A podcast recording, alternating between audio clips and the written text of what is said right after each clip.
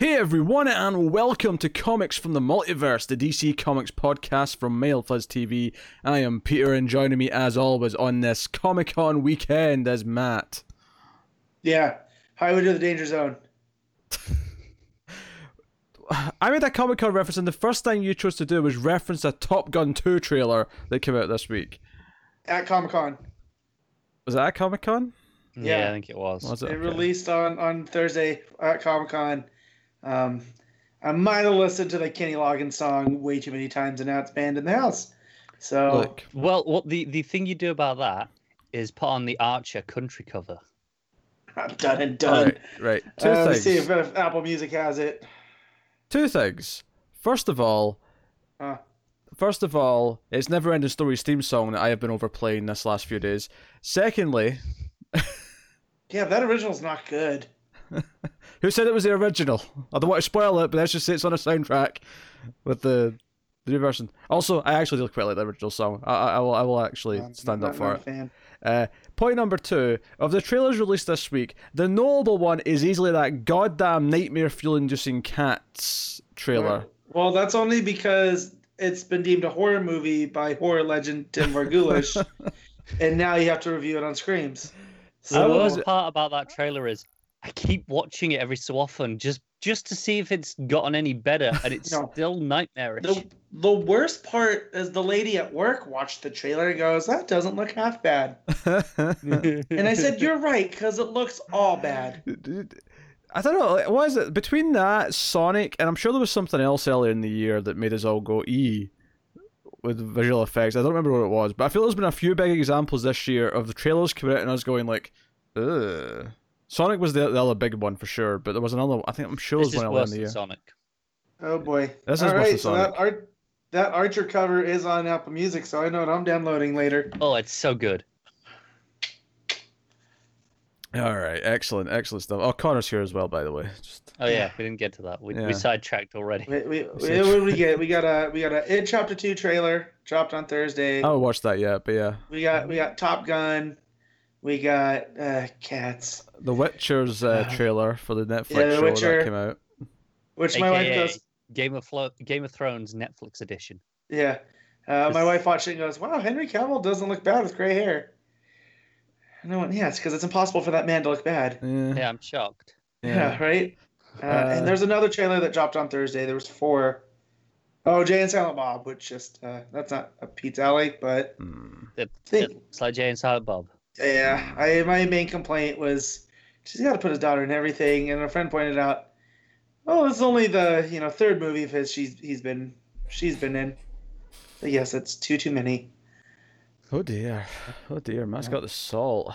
Matt's got the salt. She's probably Yeah, not in it that just- much though. She's like like everyone else has got like okay, there's the one scene with this person Yeah. by the by the sounds of it. So she's Yeah. probably Well, got if the I- one scene. If I didn't her. know it was his daughter, I think it'd be different. But it's not like you know Spielberg putting his kids and everything. You know what I mean? Like there's a or or Scorsese. I don't even know if he has kids, but I'm sure he does. Sure, he has grandkids by now. Yeah, I'm sure he's got grandkids, but Yeah. dude's like seventy. Um, so yeah, uh, so yeah, it's SDCC this weekend. Um, and because of that, we have a bunch of news to open the show with. We will check again at the end of the show and see if anything's broken because there are panels going on all day. And Um, We're expecting at least one book announced sometime today. Sure, may not be during the show though, so No. don't, don't necessarily look for it. Because I know um, the the King and Gerads' new you know twelve issue maxi. Uh, he was teasing yesterday that uh, if they did well at the Eisners, they would be allowed to announce it, and they, they won a bunch. So, yeah, we can expect that. Yeah. Yes, yes. Uh, well, we have news. Uh, we have some random things at the end as well. Uh, we'll see how it goes. Uh, should liven up this otherwise very quiet week for books because the books we're talking about today, because this is a DC Comics, but if I haven't mentioned that yet, it's a DC Comics show where we talk about DC Comics every week. And the books we're going to be talking about this week are Jimmy Olsen issue 1, Batman 75, Justice League 28, and Aquaman 50. That is four new books we'll be talking about. Um, we also have some Patreon picks that me and Connor will be doing. Uh, Connor will be talking about Red Hood Outlaw 34, and I'll be talking about X Men number 5. Uh, just X Men number five. I don't. I feel like I don't say enough with that. It, it feels so simple because it's from the '60s. Um, uh, I'll explain that more when we get to them. Versus now when it's X Men Volume Eight, Number Five, because they've rebooted, not or not rebooted, but Yeah, re. Uh, yeah, either that or it's like. X Men House of X recommissioned, unhinged. I'm gonna need someone on Twitter to explain to me what Hickman's going on about about alternate reality or parallel whatever. How about we just pretend it doesn't exist and I can be happier? But I can't do that, Connor, because anytime a new X Men thing comes out, I'm drawn back in for at least an issue. Um, so, yeah, Oh, you poor bastard. I I can't help it. Absolute madness. Uh, but before we get to anything else, before we get into else, we have something very important to do. Sales figures. Oh fudge! June's sales so figures. on, you're Oh, telling me we've been robbed of having solicits this week because we're we're overdue solicits now. well, well, clearly, clearly they're waiting for all the Comic Con announcements to be done before they do solicits. If anyone Obviously, needs me, I'll be drinking my coffee. we've been robbed of those, and you're giving us sales figures instead. Is Matt drinking coffee through a straw? What, what is happening right now? I always drink coffee through a straw. That's how Duncan gives it to me. I I assume this is iced coffee. Yeah, that's the only way I drink coffee. I'll be drinking my coffee and then straw goes in the mouth. I just, I don't know. It just, it's not a visual I expect when someone It's, says it's a nice coffee. uh, coconut, less cream uh, out of espresso shot. It's quite rich. Good. That sounds terrible. No.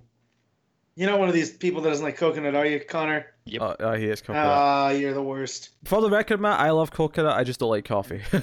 No, that's fine. I mean, but coconut is. Coconut's lovely. I It's terrible. one of my teachers in high school told me that you could live off of coconut and rice because they both have the nutrients you need, and I tried that for two days before I decided before I decided to screw this. I'm going to Taco Bell. Um, yeah, Mm. coconut's great. Good old. Uh, you guys got that Bounty bar? Oh yeah, oh, over there. oh, don't. So oh, good. Bounties are good. Yeah, yeah, Bou- yeah. Bounty is is a is a chocolate that splits the nation. Ge- Genuinely, Yeah. like you you get the you know you at Christmas, you get the tubs It's- with the the mix of yeah. different things in. The bounty is always left over because there are enough people that hate it. It- It's different than a Mounds that we have here because the chocolate's a little bit better, and the coconut sound is sweet. So it hits this balance.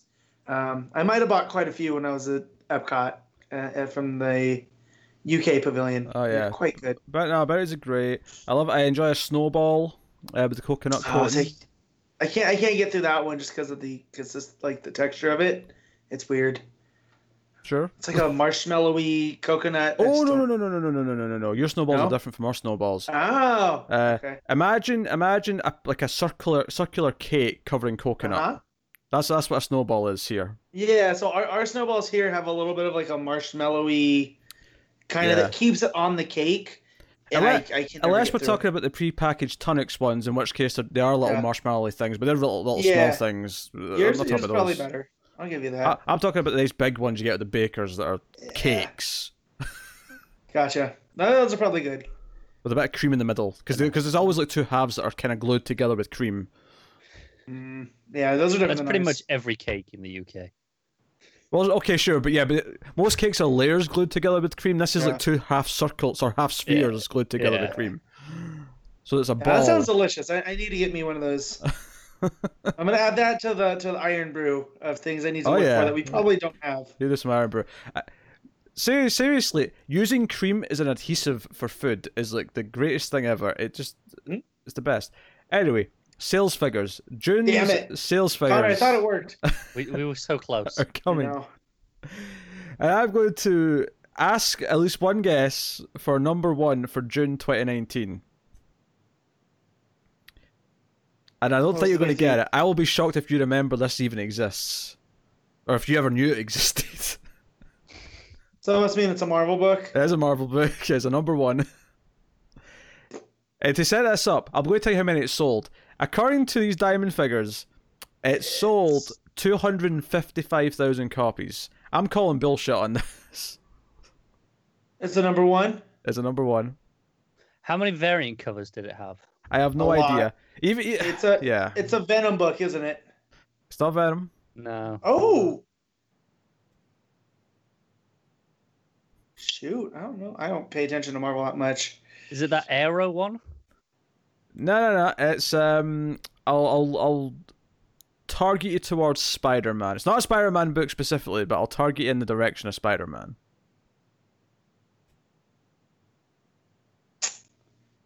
It's not Venom. Yeah, it's not Carnage. Carnage isn't out yet. Is it Carnage? no. Yeah. All right, I'll put you out your misery. It is Black Cat number one. Oh, jeez. yeah, that makes sense. Yeah, I was never getting that. No. yeah. Piss off! Did that sell over a quarter of a million? I know, I know. I, I, I don't believe it for a second. Um, and it may be a very I, I fine believe book. it did just so people could get the variants because I think there was a high number count to get the Campbell variant. Well, yeah, but here's the thing, though. Like, I mean, uh, what, do what's what's his face? Uh, Takashi, Sir Takashi.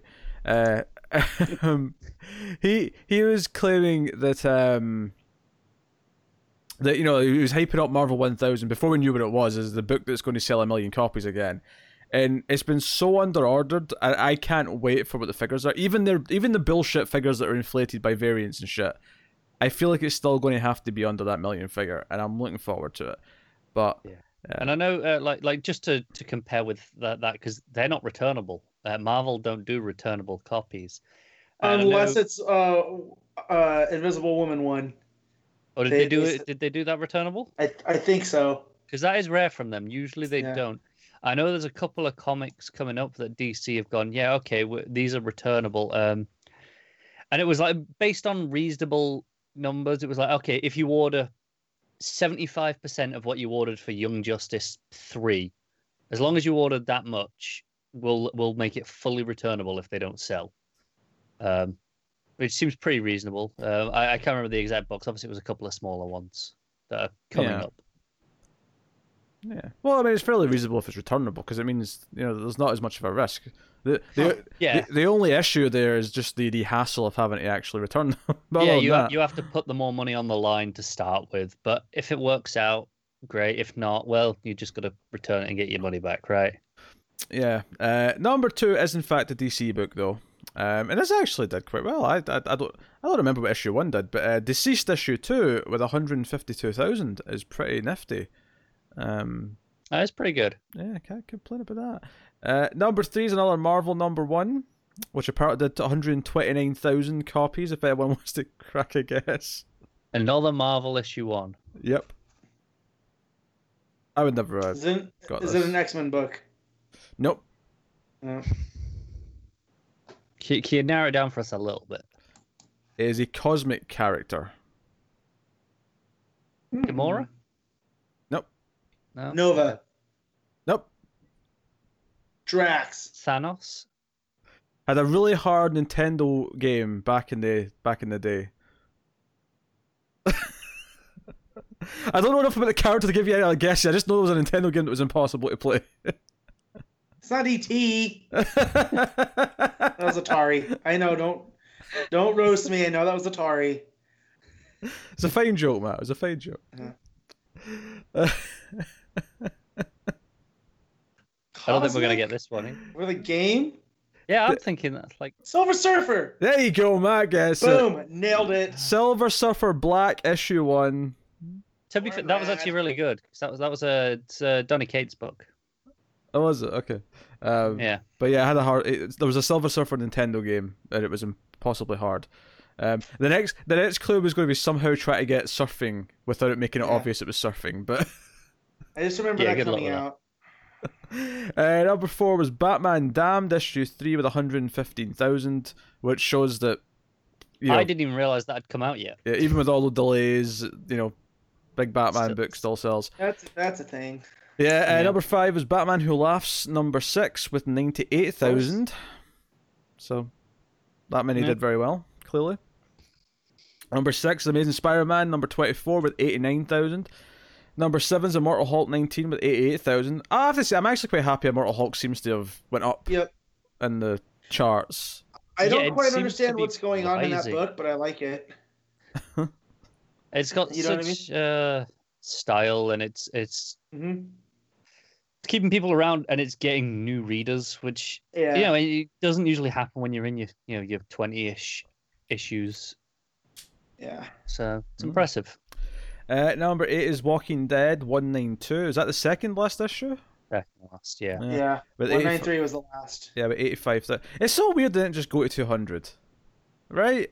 Like, just just go to two hundred. Nice round two hundred issues. But I guess again, it was Kirkman saying the element of surprise. Yeah, it's Yeah. too predictable, isn't it? Like people would have gone, oh, 200. Shops would have overordered 200 anyway because it would be a, Well, a Yeah, because they extra already- anniversary issue. they were already seeing an uptick as it got closer to 200. Hmm. So, yeah. So that started in like 2004, so that's a hell of a run. Kirkman spent, you know, a decade and a half of his life on that book. Um, all right, number nine's Batman 73, number 10's Batman 72, with 81 and 80,000 uh, respectively.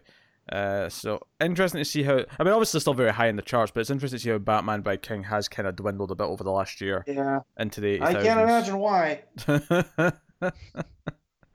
More on that later. Uh, number 11 is very notable, actually. It's a DC number one at number 11 with 80,000. Shit. Shows you how much I pay attention to numbering. And we do try almost all DC number ones Yeah. on this show. But here's a hint we didn't try this Oh. one. Uh, Superman Year One. Yeah. the highest not to say ranking the highest ranking Superman book on the chart. Superman you I'm not not surprised though, are you? Because one is a year one, and you know it, Higher price point. It just you makes know. sense that retailers would have ordered that book Yeah. because it's the sort of thing that a lot of you know, you know more casual fans who maybe don't check into a shop every week Mhm. might go, "Oh, I'll try that." Uh, number 12 is Spider Man 23. Number 13 is another DC number one with 74,000. Did we try this one? We did. Did I try this one? You did not. Is it a Bendis book? it is a Bendis book. Only a couple things that he had number one. exactly. So, well, an I don't remember. I don't re- Oh, yeah, Event Leviathan. yes. Event. Leviathan, number one, number 13. So that yep. didn't even crack into the top ten. It did not. Oh. It did not. It outsold, um, you know, by a good chunk. I think. I I don't even think his Oh. first Superman or action did th- this Here's much. the thing. If I'm looking at, at DC sales, they're all pretty consistent, right? They're not. They don't have the peaks and valleys that Marvel does. No, I just I would have um So, if if I were them, I'd be hoping the you know the event book would crack the top ten. but it's not an event. That's the whole thing. I feel like. I think it's, it- it's a it's a story. It's oddly more low key. I, I honestly think DCeased at the same time, which is doing much better, has been way more marketed. I think the fact that you've got Year of the Villain going on right now, which is Yep. getting heavily marketed. I th- I think all- having three big things that have got big names and banners attached to them almost kind of like some m- make them suffer a little bit. At least some of them suffer a little bit because of that. Yeah, that's probably true. Uh, so there's some, some Marvel books. Got War of Realms, Scavengers Avengers. Uh, Detective Comics, both issues were 17 and 18. Uh, was 18 the first one we didn't read? I can't remember. I don't know what number we stopped at. Oh, sorry, th- 1006, not 80. I was, I was Yeah, looking at the chart numbers. Um, so that's the thing. Uh, Justice League 25, which was the bit oversized anniversary issue, was at number 20 with 57,000. Uh, the next issue was at 23 with 52,000. So not much of a difference between them. Um, so yeah, I'll stop sort of going down that. Uh, but just to give Matt some peace of mind, Superman was number 27 with 47,000. Action Comics was number 32 with 43,000. So Okay. not much between them uh, in terms of in terms of overall sales.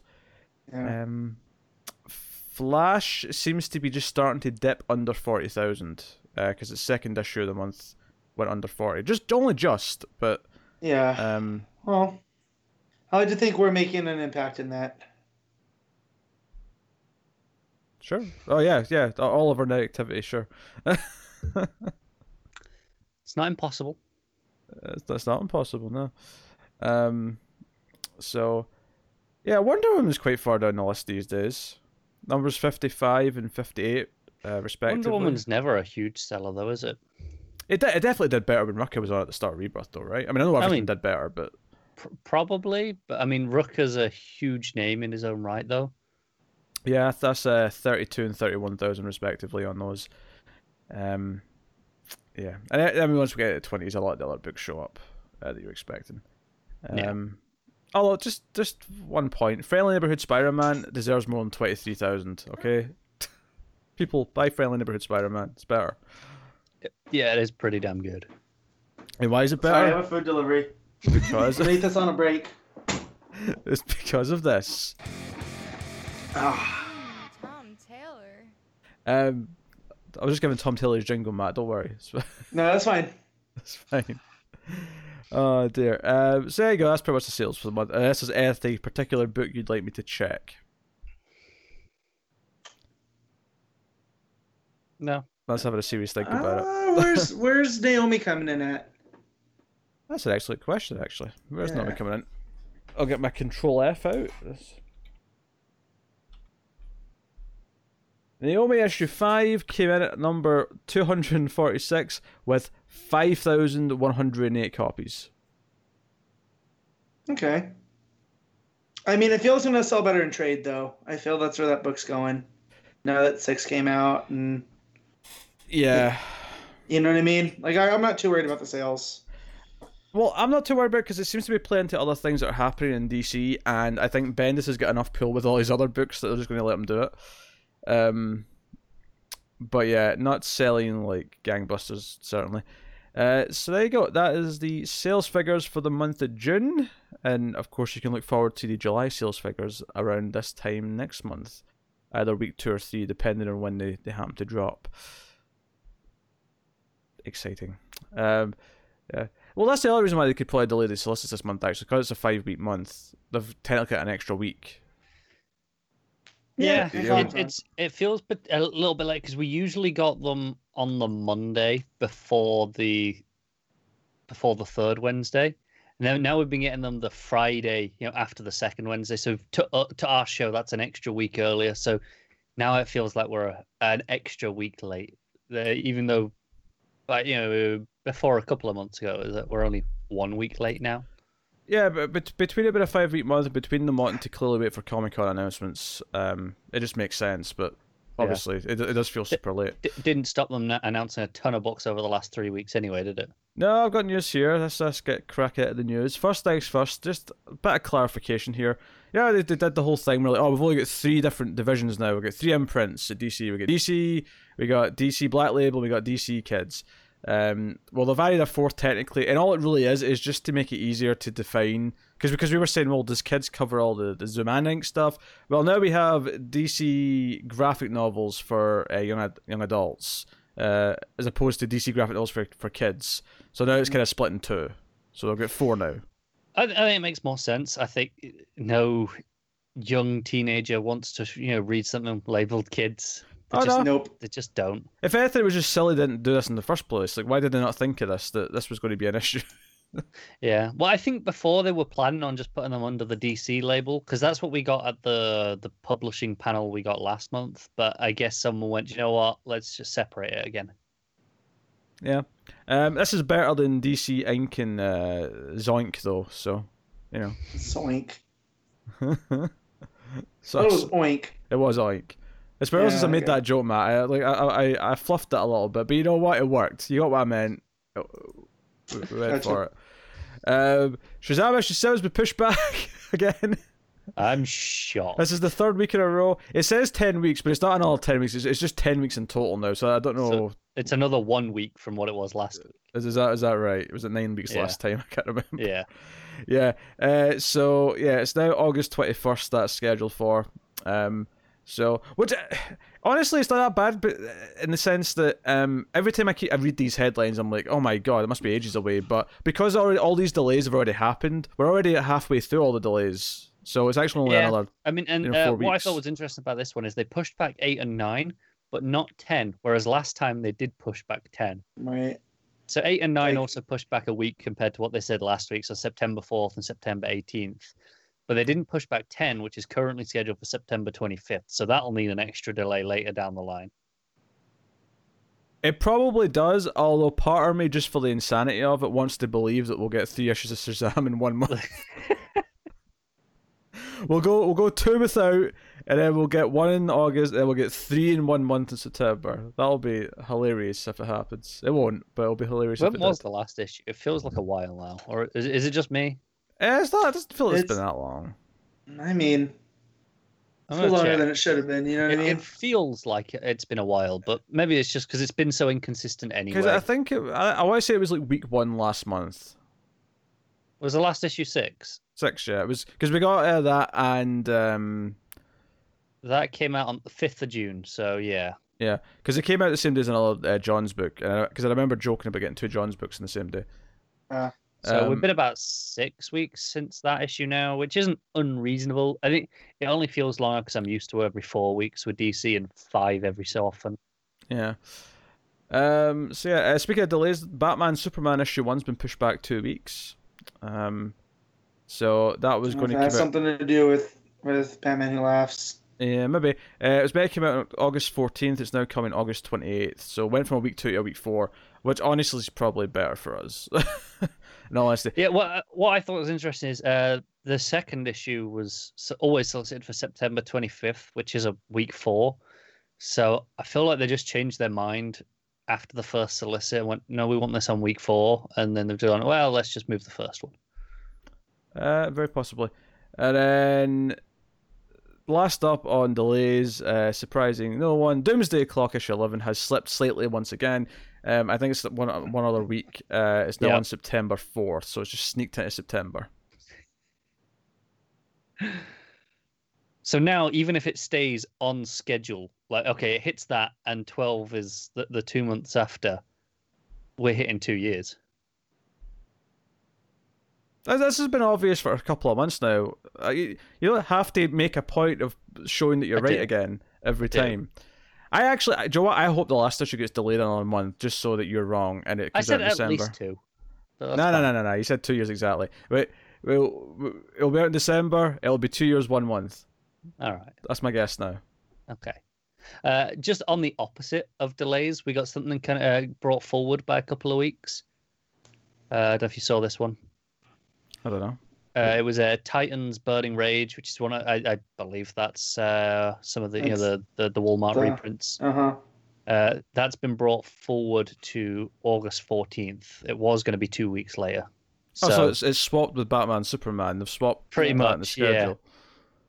Well, it makes sense. Obviously, that's ready because it's all been printed before.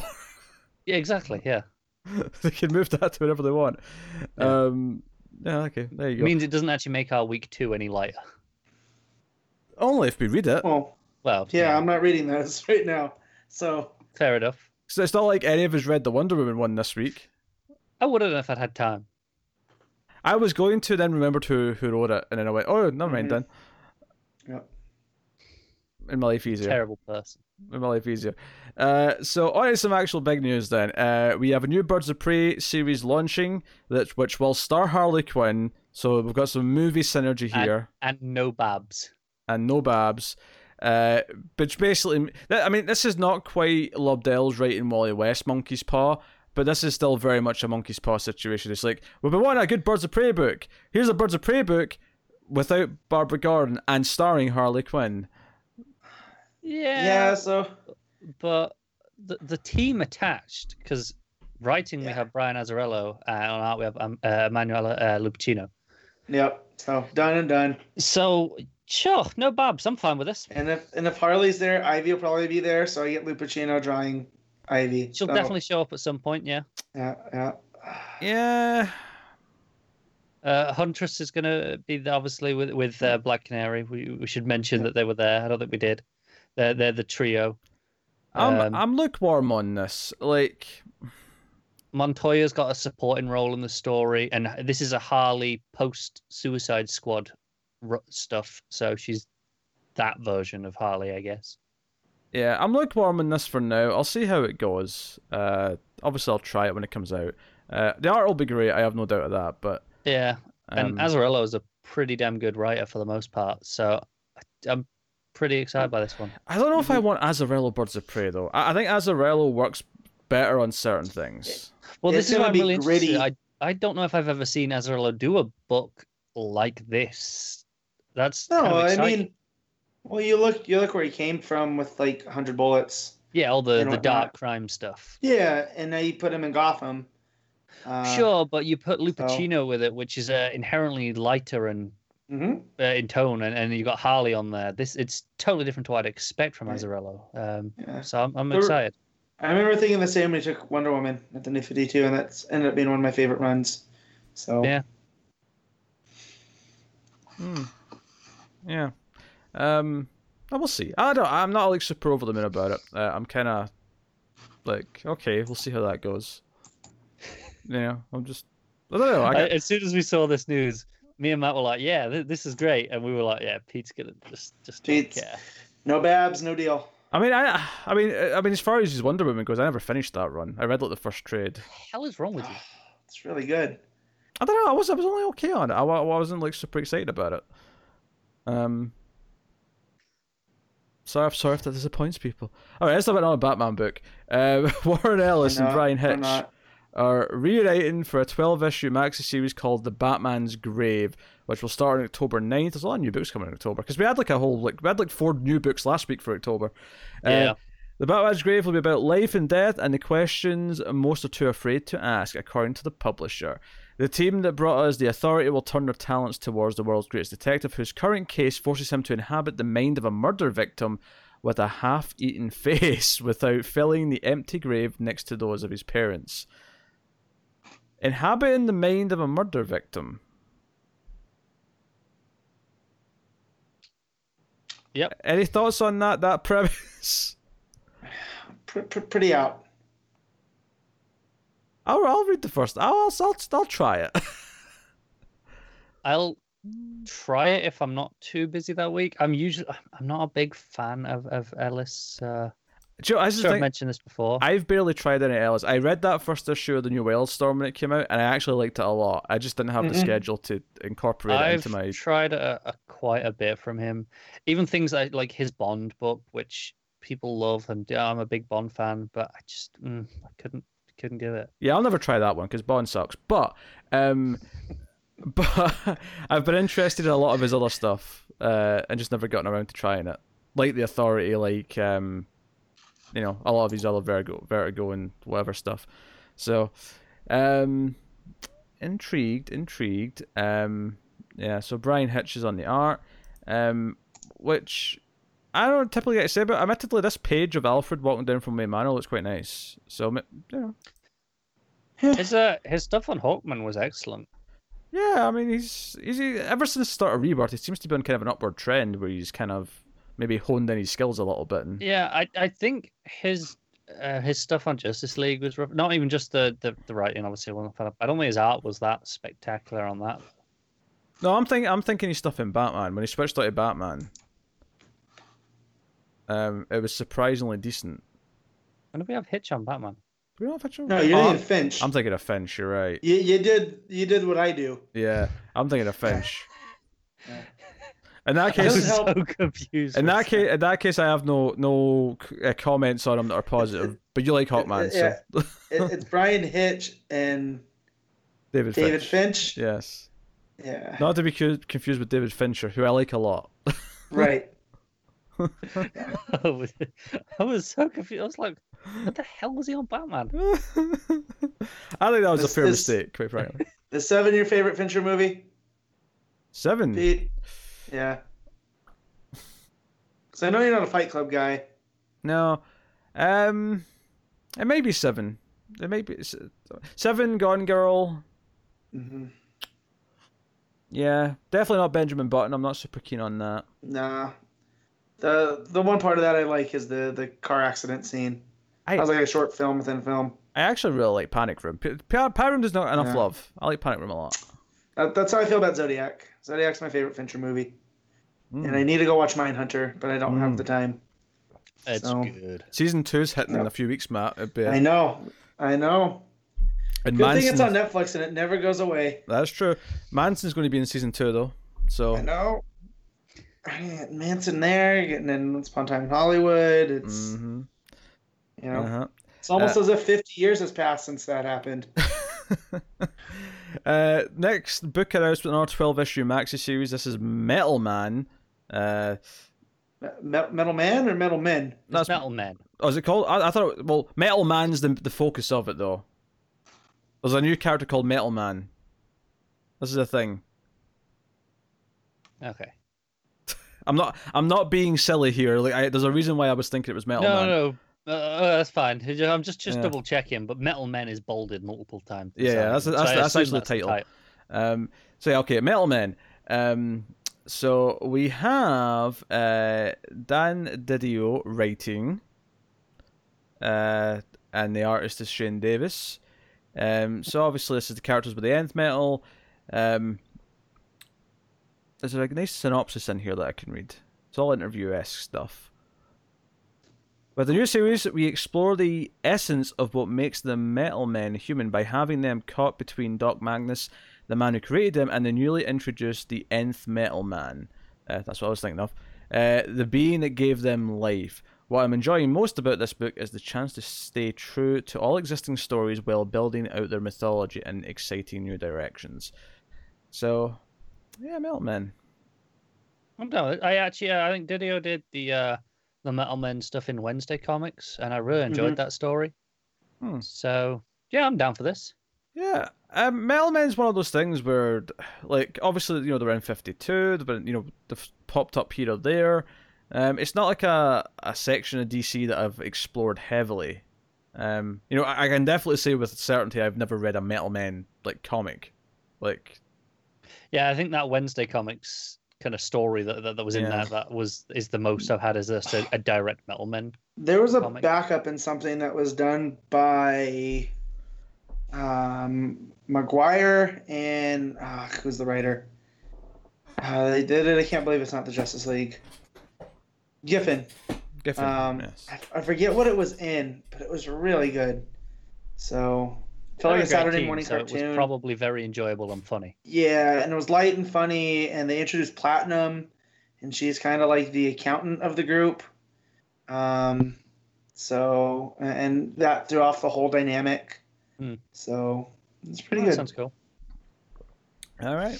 Uh, so that's coming October 16th, so that's week three.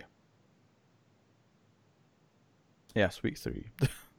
Just did a bit of It quick. is, yeah. Just did a bit of quick uh, multiples of seven math in my head. Um, so there you go. Uh, that's that. Uh, there's another Year of the Villain one shot. Black Adam Year of the Villain issue one. Uh, Paul Jenkins writing with Inaki Miranda on the art. Uh, and Apex, Apex Lex will, uh, and Black Adam will face off against the Batman who laughs infected Shazam. So Yeah, it's just been out of the Batman Superman stuff Yeah. where we where we know Shazam was one of those that was uh the Infected. yeah, yeah. Yeah, so this is a, an oversized uh, 4.99 one shot. Uh, it's coming on the 23rd of October.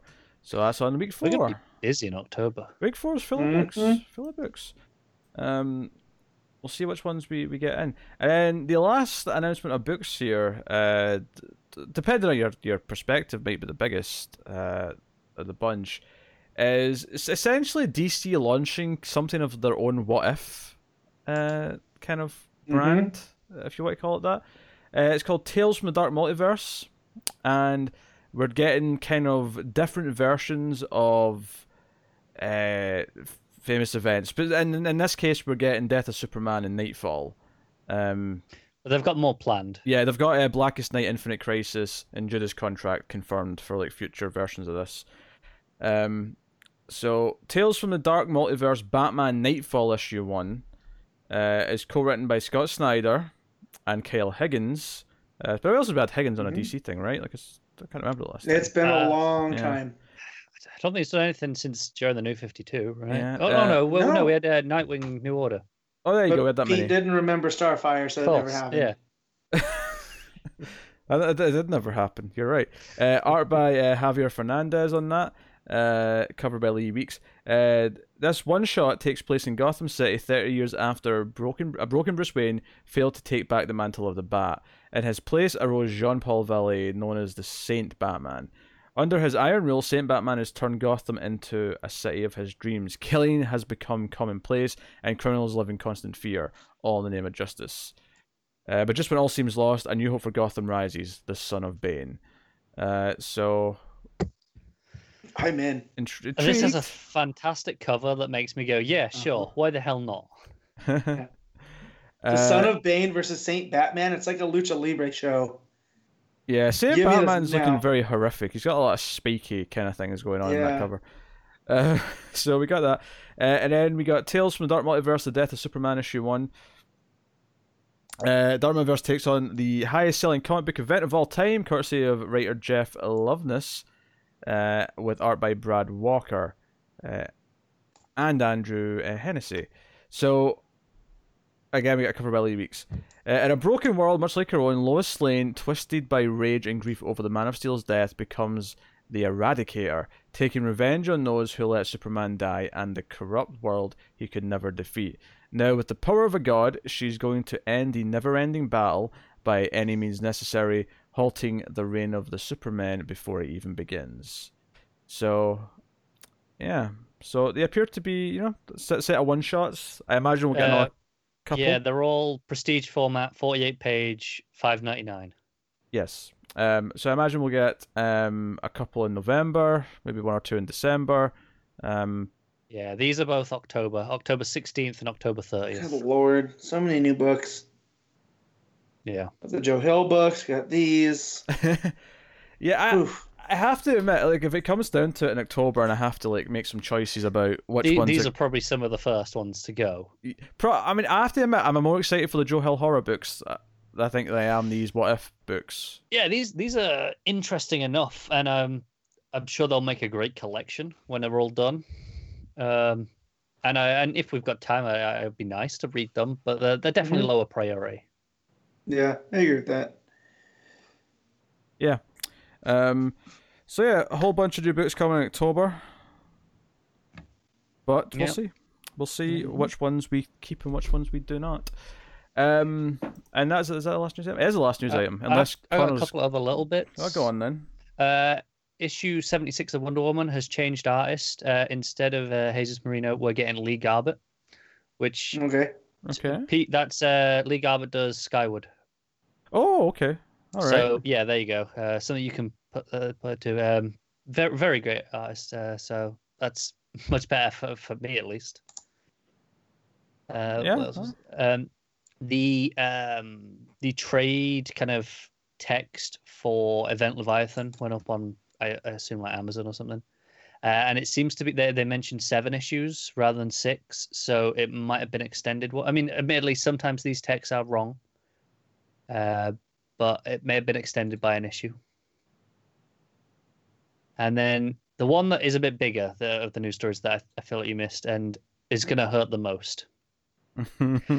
So this is something Didio said in you know one of the panels over the last couple of days. Uh, it was at the publishers panel.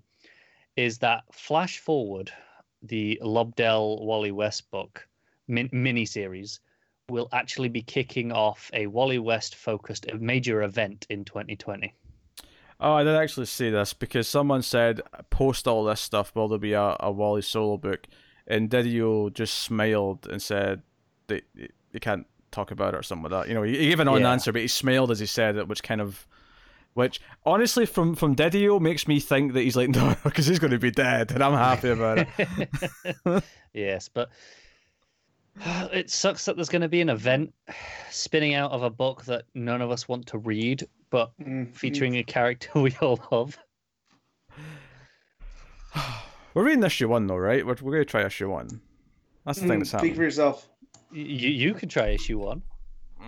Come on, Firefly, go away. But I uh, I thought that was worth mentioning because, yeah, it's sad.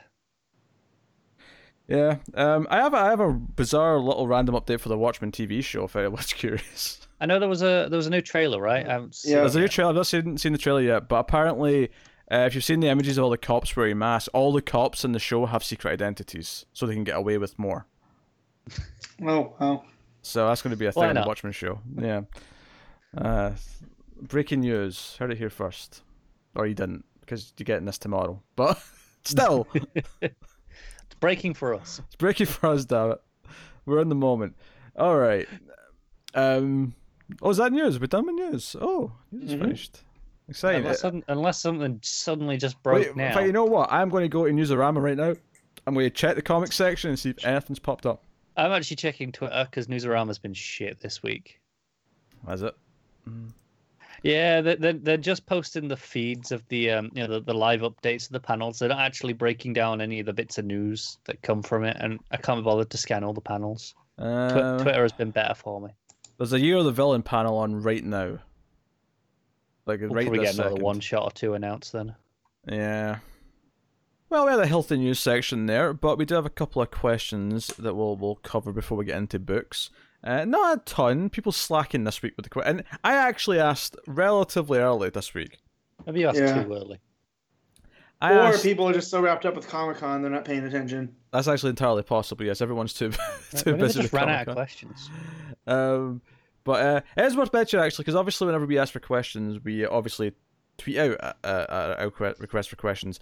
And we do actually have a new email address uh, where you can also send in questions uh, to the email, even if I've not asked for any. Uh, like they'll still be there when I next check the email for them, so you can send them whenever you want. If you want a lot, because obviously with Twitter you've got a size limit and whatever. If you want to send a longer question or um, or give us like a game or something to play, um, like you can do that in an email. Uh, so the email for questions um, is mftvquestions at gmail.com.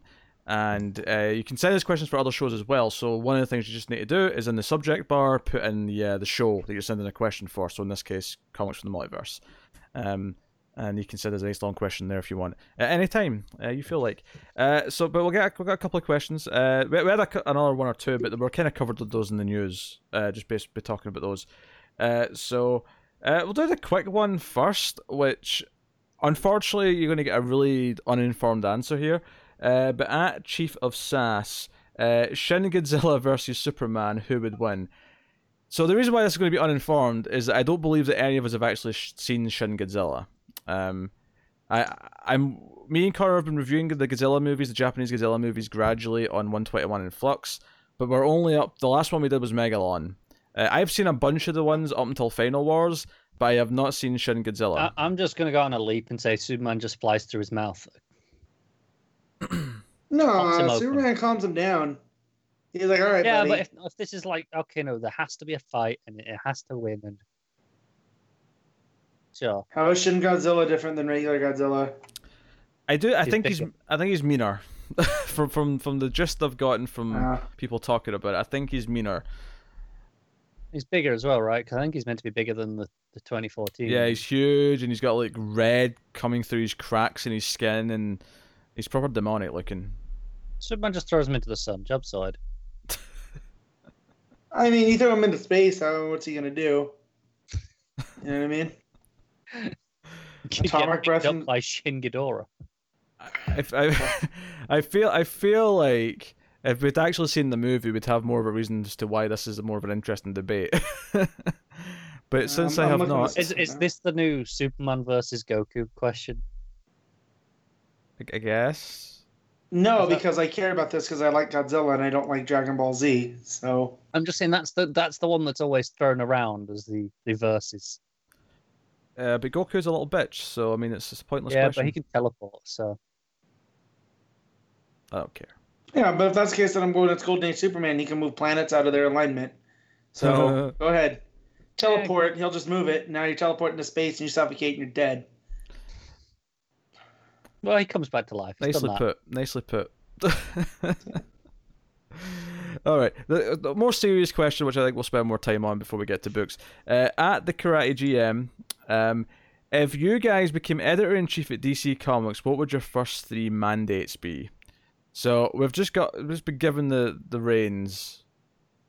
We do anything we want. Yep. What, what are our three mandates? Our, our three new rules or directives? Number one, he who must not be named doesn't write any more books. Done. Right, you're banning Scott Lobdell. That's Matt's first one. That's a very solid one. I uh. might steal that even, but It is good. Hey, go go right for an imprint. You're fine. Here's the thing, though. You don't have to ban him. You just have to not give him any more. Right. That's what I mean. yeah, Yeah, but it's yeah, a but- mandate though. but- I mean, you, like you know, you're But making by, a... but by my real answer is you reinstate Dick Grayson as Dick Grayson. No more Rick. You get rid of that, and then you make him Batman.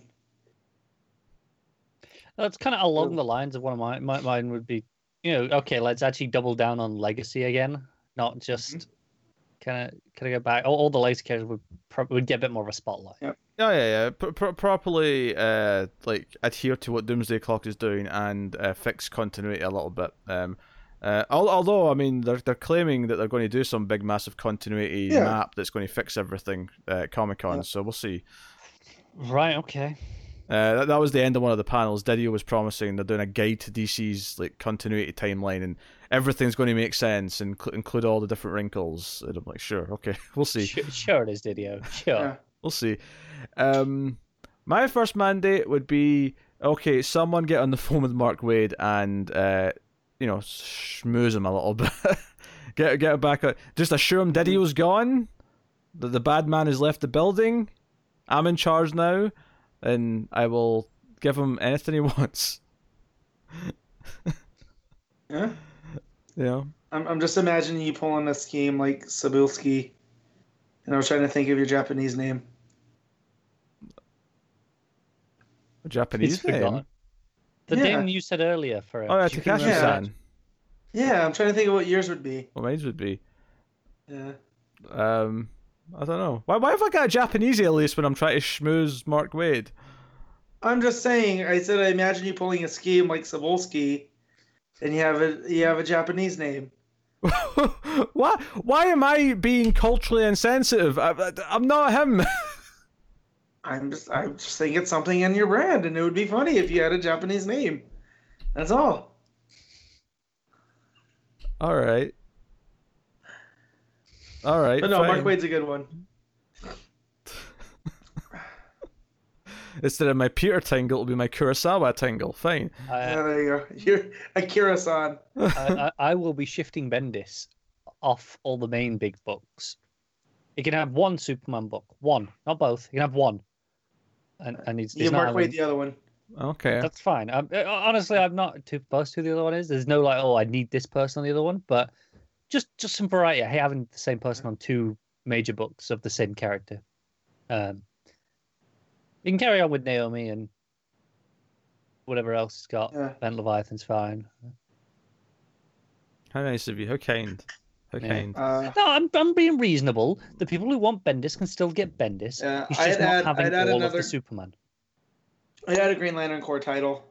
Yeah. have it more in line more in line with them being space cops and like not quite Brooklyn Nine Nine, but So you- along those lines. More back to like the the Tomasi stuff. Yeah, yeah, yeah. Because you would you'd have a revolving cast of characters, and you could base stuff off of, you know, this matchup, these two And working then- together, like you can have your, Tomasi your space ape arc.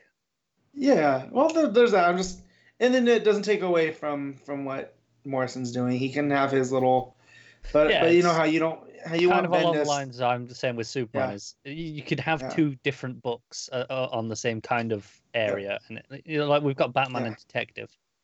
Right. But see, but what I would do is like you you can have one of the Earth Lanterns, but you can't have you know, can't have them always there. You know, so Sure, and, and basically Do- you're, you're kind of restricted as you can't have Hal right now Right. until Morrison's finished. but you, you can't. really I don't want that. I don't want you know John and Kyle off on an adventure together when you can team them up with Space Ape, or you know Yeah, Isamot like some Cole. more guy in Arkillo. Yeah, Guy and Arkillo definitely. Mm. But you know, I'm down for this book. yeah, uh, that that's my that's my number two. So so Dick Grayson Batman, GLC book. We, we should say DC if you're listening. Welcome to take any of these ideas. We won't, we won't have any problems. Um, my number two is that both Stephanie and Cassandra would be classified as Batgirls. There may be a Batgirls book, but certainly those two would become Batgirls. Mhm. And we will we'll stop with this orphan and spoiler. I mean, not that I dislike that spoiler as a name, admittedly, but Yeah. um, like, but we'll we'll stop with this nonsense, and we'll we'll. But I, I guess it goes back to reinstating things we lost because we decided to reset everything for New Fifty Two. But I still, mean, uh, to be fair, they don't all need to be Batgirls at the same time, though. Surely. Oh, they like- can yeah, be. We have They- multiple Robins. Why can't we have multiple yeah, Batgirls? they, they can be. Yeah, but they're not Robins all at the same time. They, they, they can be ex Batgirls, don't get me wrong. uh, And one of them can be Batgirl. I don't But- see. I don't have a problem with this. We don't, we don't have Damian, Tim, and uh, uh, and Dick all Robin at the same time, do we? They can all be Batgirls. It's my mandate. I'll do what I want. I would. I would definitely take a Cassandra Cain story that's in the vein of Immortal Iron Fist in uh, Lemire's Green Arrow. Something that really plays with the kung fu aspect. Yeah. Oh, You know, oh, oh, sprawling. What, what I would probably do in, in, in, a, in a Batgirls book is that there'd be arcs where they're working as a team, but they would actually all all three of them would get issues here or there that would spotlight my, just my one of them. concern with, with all of them being Batgirls at the same time is just the logistics of okay, they're all in the field together. Whoever's on the comm says, "Hey, Batgirl," which one? That is a minor technicality that could they can work No, no, out. no. work Well, out- you can have a lot of fun with that in the story, different too. names. and you have them talking about it. Yeah, Like, no, but we all want to be Batgirl, so you know.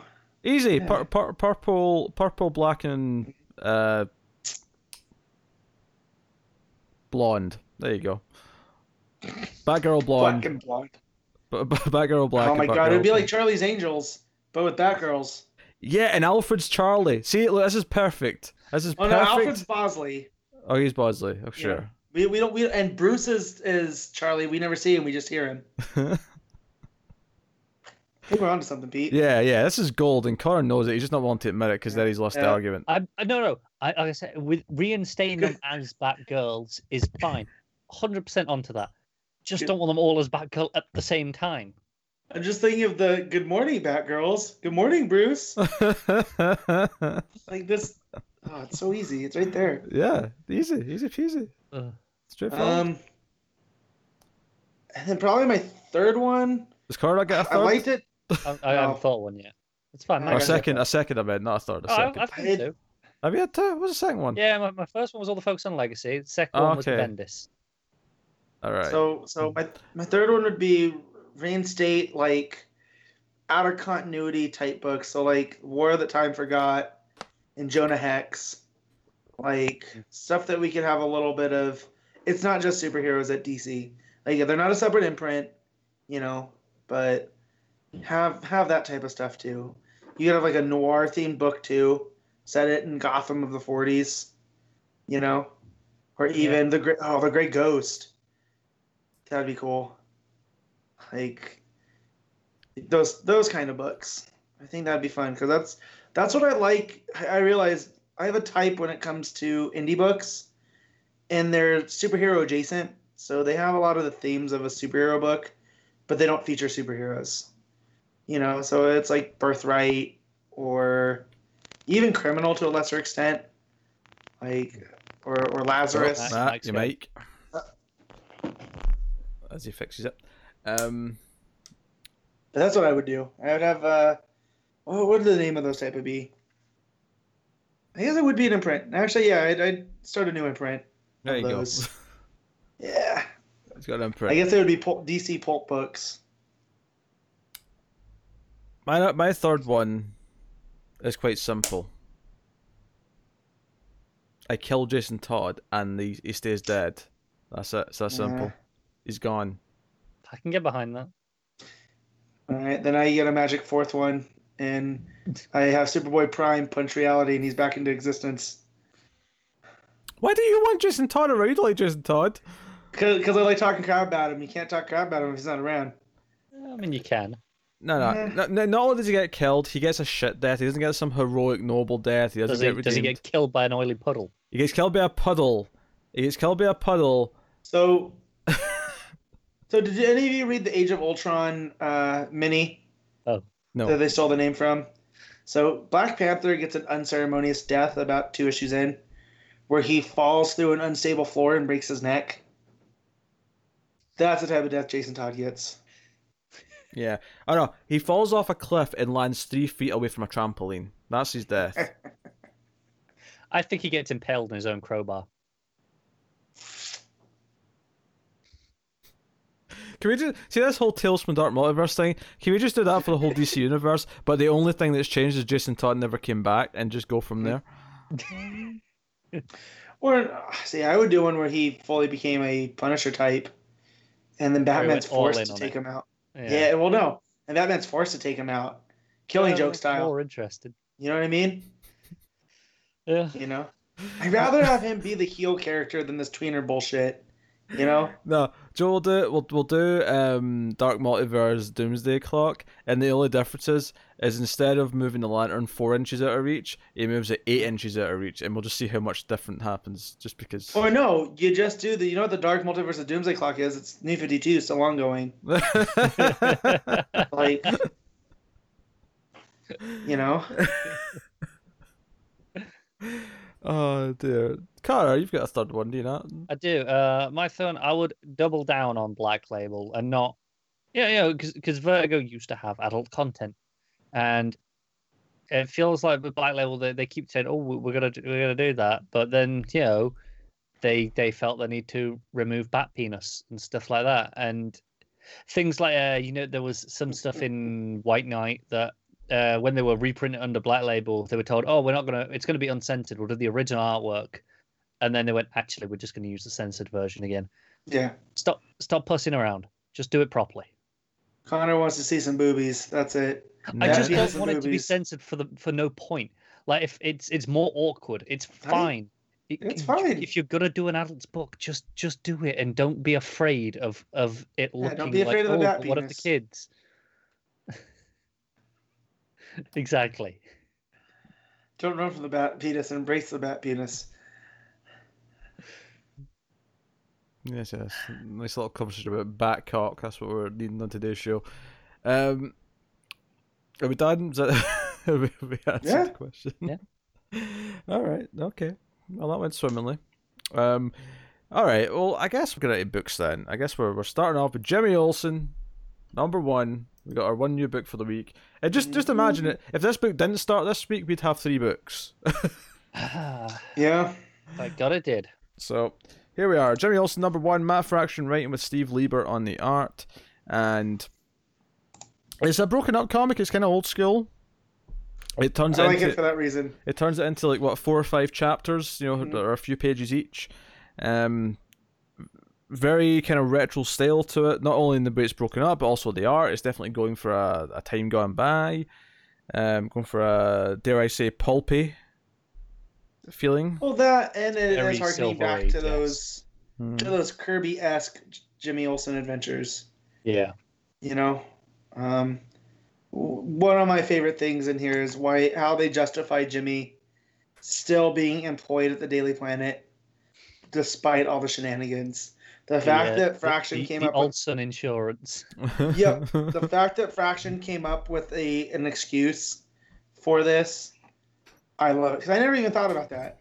Right, like, uh, but I like that it's there. Yeah. Yeah, um, yeah. So we get his great great great grandfather being kicked off a, a waterfall. Joachim Olsen, Yeah, but he's you know Swedish descent. They're arguing over Metropolis. Barely descent. It's very fractured English. Yes, and you have you have the the Luthors, and I like that's the other thing I like the the distinction of, you know, the Olsens were these immigrants that came in try to work it work hard, but then you have the Luthors who were like this new money, they came in and kind of strong armed everybody, um, and Yeah. so it really puts up this stake of the Olsens versus the Luthors, and you know me, I love continuity history stuff like that.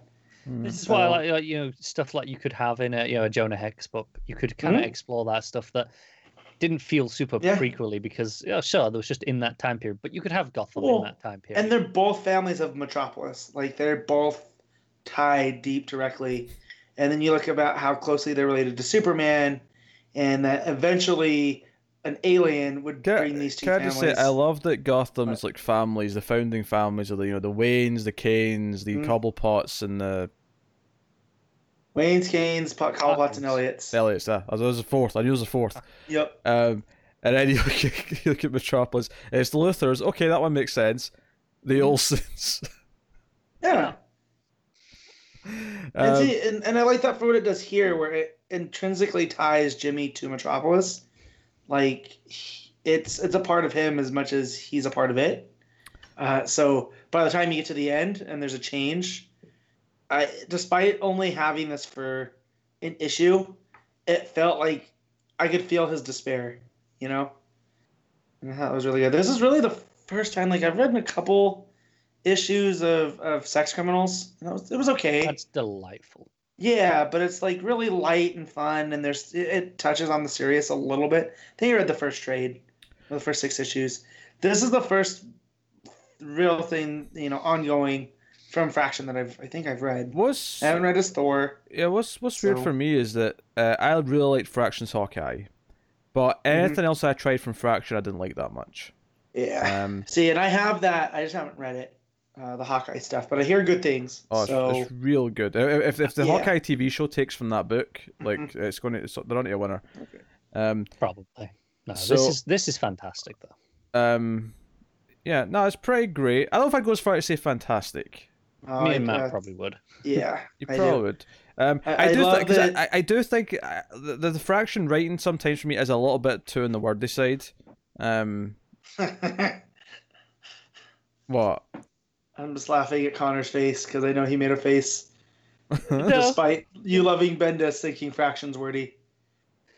It's wordy in a different way though, right? I mean, like I I enjoy them both, so I don't. what wordy's a You very subjective thing, and you know I, I appreciate the humor. You're the pal who who fell to earth, you know, referencing the man who fell to earth In in an, an Iron Maiden font for some reason.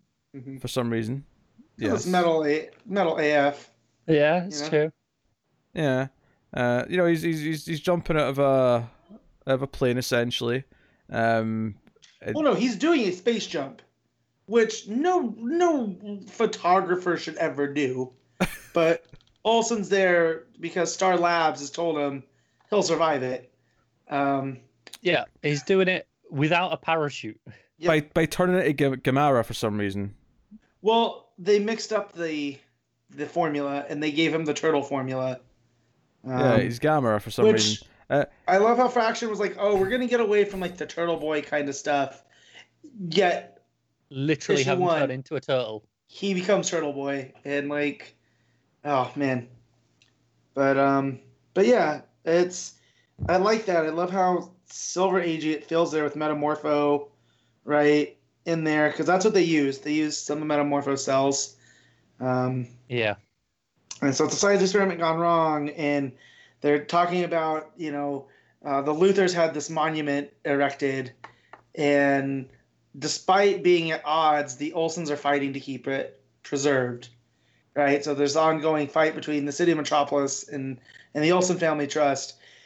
And Jimmy, as a turtle, falls through and out of all places lands directly on the lion.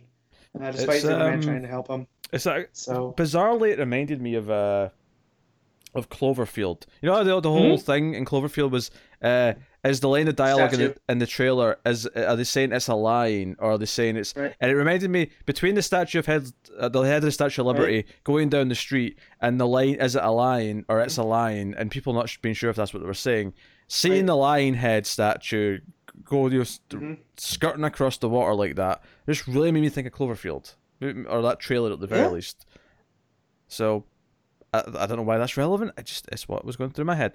Um, so they're they're pissed. So Perry's pissed at him because basically the mayor's pissed because now Mhm. all of their tour well not all the tourism but a lot of the tourism souvenirs are all based around this lion statue. There's there's lion pins, there's lion badges, there's lion t-shirts.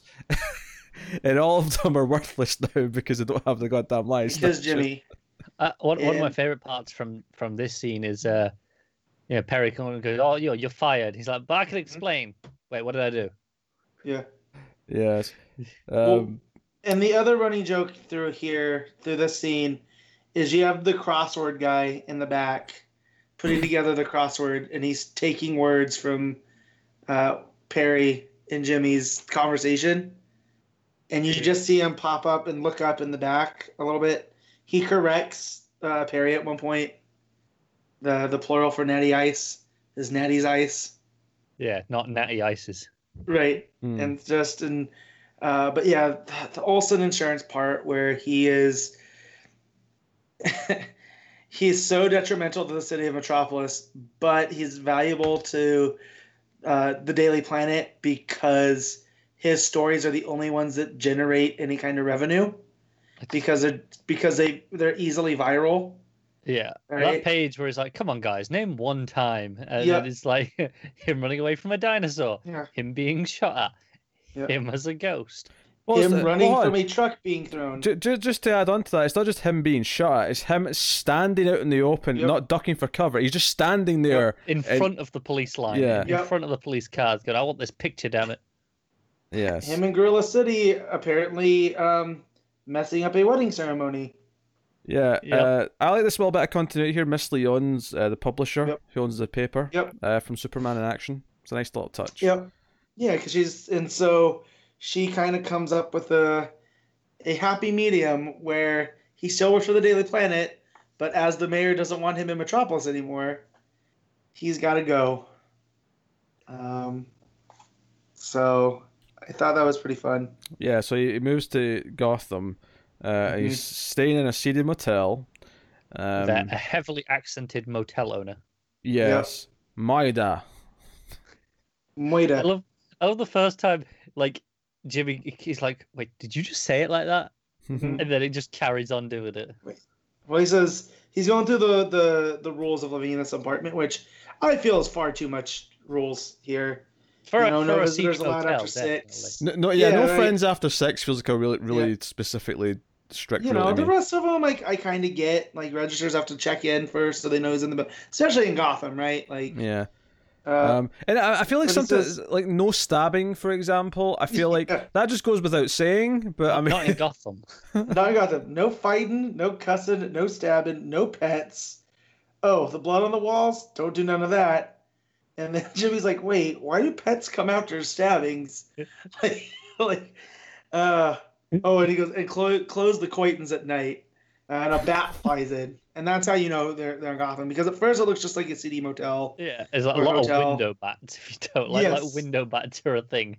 yeah, yeah. And then Jimmy looks out the window and we get a two-page spread of Gotham and the bat signal in the sky. And it's very, it's rainy, it's dark. It's like the polar opposite to everything we've seen of him in Metropolis. Um, which is probably actually one of my favorite things about the book is like how well it shows the contrast of the cities and just how Yep. how grungy Gotham feels compared to Metropolis when he goes there. yep. Um, and then we we get on the last page, uh, front page of the Daily Planet. Uh, who killed Jimmy Olsen? yes. So what's going on? Yeah. I'm down.